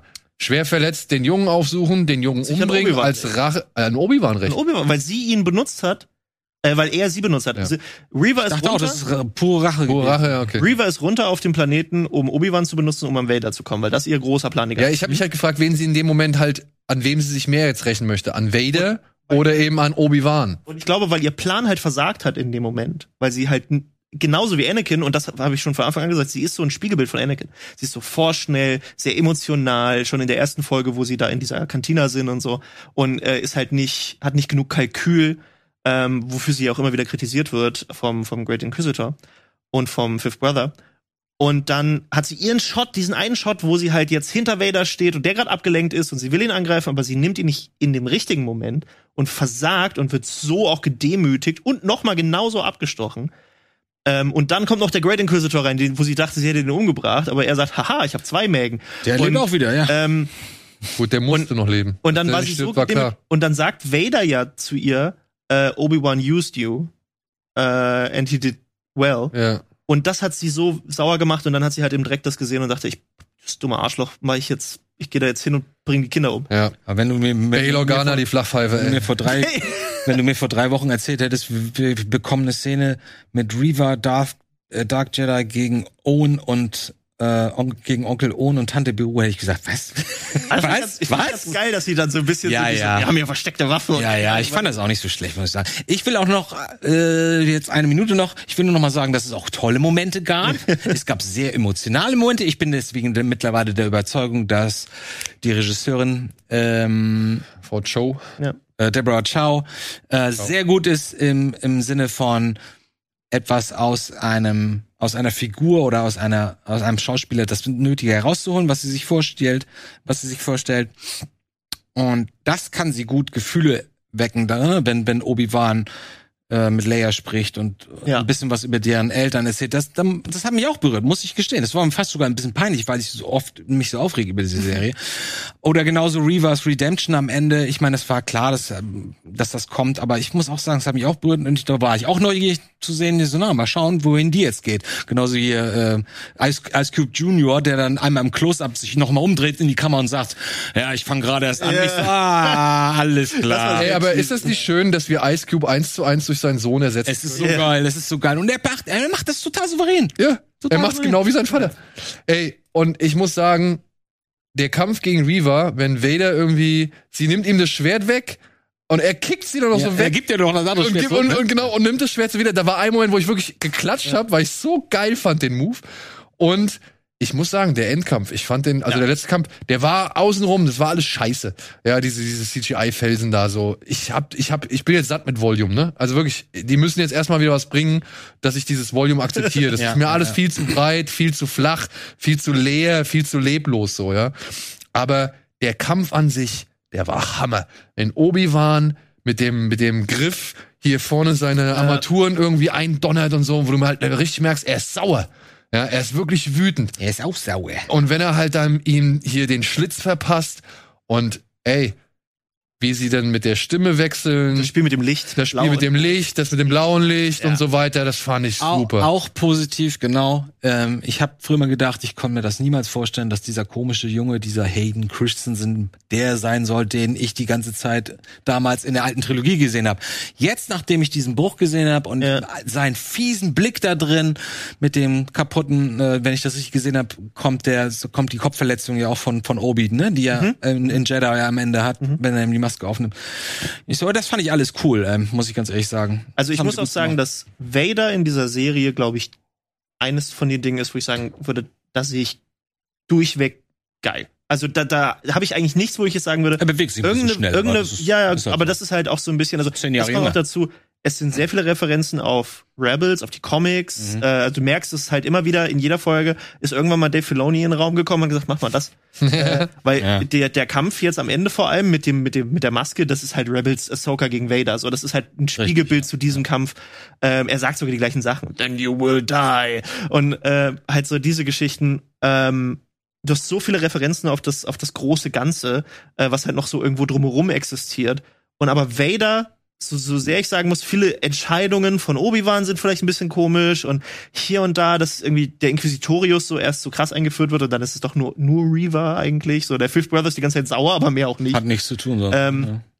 Da kann man viele, viele Sachen kritisieren, aber Vader ist von vorne bis hinten geil gewesen. Ich finde es auch nicht schlecht. Ich fand, so. ich fand ihn auch nicht schlecht, muss ich, ich musste, ich muss halt sagen, mit 5 und 6 habe ich halt deutlich mehr Momente gehabt, wo ich gesagt ja. habe, da habe ich jetzt Kribbeln, Star Wars Gefühl, bin ich emotional irgendwo erwischt, so vorher, ich muss mir auch echt mehrfach an den Kopf greifen. Und ja, ich hoffe, es ist ein weiterer Fehler, über die sie hinauswachsen. So. Ja, ja das wäre also, das wär wirklich sehr schön. Ähm, sie sollten jetzt mal langsam wirklich darauf achten, dass die Qualität stimmen muss, weil sonst machst du die Fans unglücklich und dass es aber auch inhaltlich irgendwo alles ein bisschen passen muss. Und ey, ich habe die Serie nicht gebraucht. Ich finde sie jetzt auch nicht überragend, aber ich finde sie jetzt auch nicht furchtbar schlecht oder scheiße. Ich finde sie furchtbar divers. Das ist das, was mich so nervt. Ich finde sie divers im Sinne von, da gibt's so geile Momente. Reaver gegen Vader und so. Ja. Oder Vader kommt ins Dorf und fängt dann rechts und links ja. an, die Leute umzubringen. Um, oh, ja. So. Und ich so, ah, oh, geil, geil, geil. Und dann wirst du sofort, bist du obergehypt weil ich bin neutral reingegangen, ja, und dann wurde ich hochgehoben. Ich so, oh, gibt's hier tolle Momente und oh, Vader ist doch mehr, ne? Wir haben, sind davon ausgegangen, dass der am Ende kommt. Ja, ja. ja. So, nee, den bringen sie schon die ganze Zeit und dann die Rückblenden und ich so, oh, geil, geil, geil. Und dann sagen sie einfach, hier, dieses kleine Kind, dieses kleine Mädchen wird von Darth Vader durchbohrt und getötet und liegen gelassen. Nee, die überlebt und dann passiert das halt nochmal. Was sagst so du dazu, dass Darth Maul überlebt hat? Das frage ich mich schon die ganze Zeit. Was, die, die, Frage müsste heißen, was haben wir damals gedacht, als wir gehört haben, dass Darth Maul überlebt? Das war für mich eine, also das, das war auch witzig, weil bevor ich war das bevor ich den Film, ich weiß es nicht mehr. Ähm, aber ich habe auf jeden Fall nicht Episode 1, sondern Episode 2 zuerst gesehen. Und dann oh, da hast du den optimalen ja, ja, ja. Besser kann es ja nur werden. Ganz, Episode, Episode 2 ist der schlimmste Star Wars-Film. Aber hat ein paar geile Szenen. Optisch vor allem. Optisch. Äh, ja.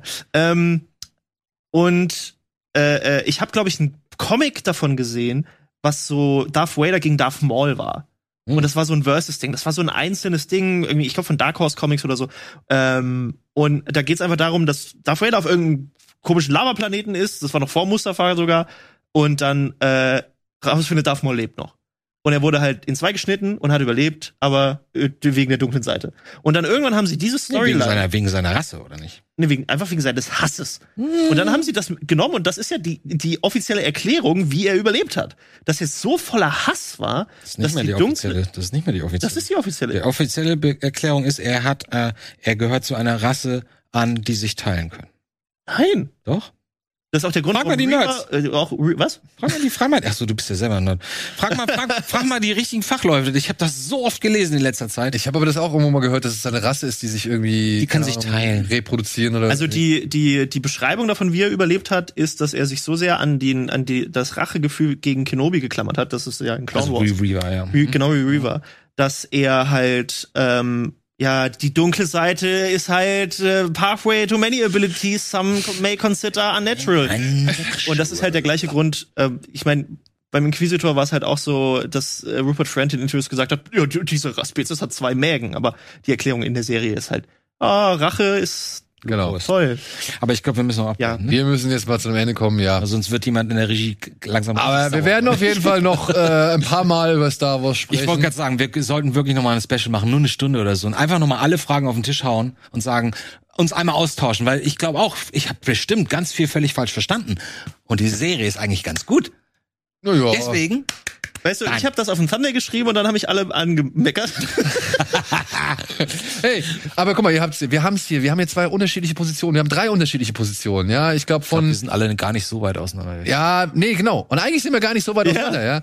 ähm, und ich hoffe, das könnt ihr da in den Kommentaren vielleicht auch beibehalten. Bleibt freundlich, Freunde. Wir wissen Star Wars, niemand hasst Star Wars so sehr Star wie Star Wars Wars Fans. ist Licht und Schatten, liebe Freunde. Star Wars ist Licht und Schatten. Genau. Und trotzdem, äh, ja, kommen wir immer wieder hin, dahin zurück. Trotzdem äh, schaffen wir es schon wieder eine Dreiviertelstunde, uns nur über dieses Thema zu unterhalten. Ja, und trotzdem gehen wir hier alle mit, äh, ja, einem freundlichen Gesicht aus dieser ganzen Geschichte raus. Ich hoffe, ihr auch.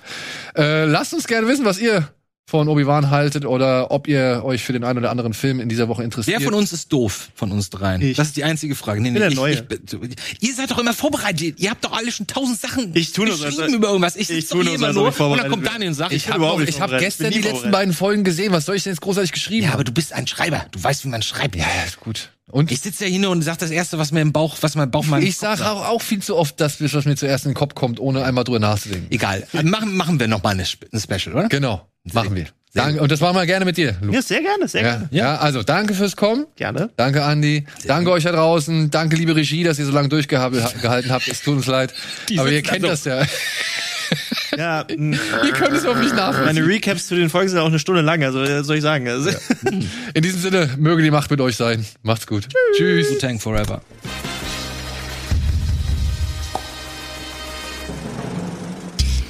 Diese Sendung kannst du als Video schauen und als Podcast hören. Mehr Infos unter rbtv.to/kinoplus.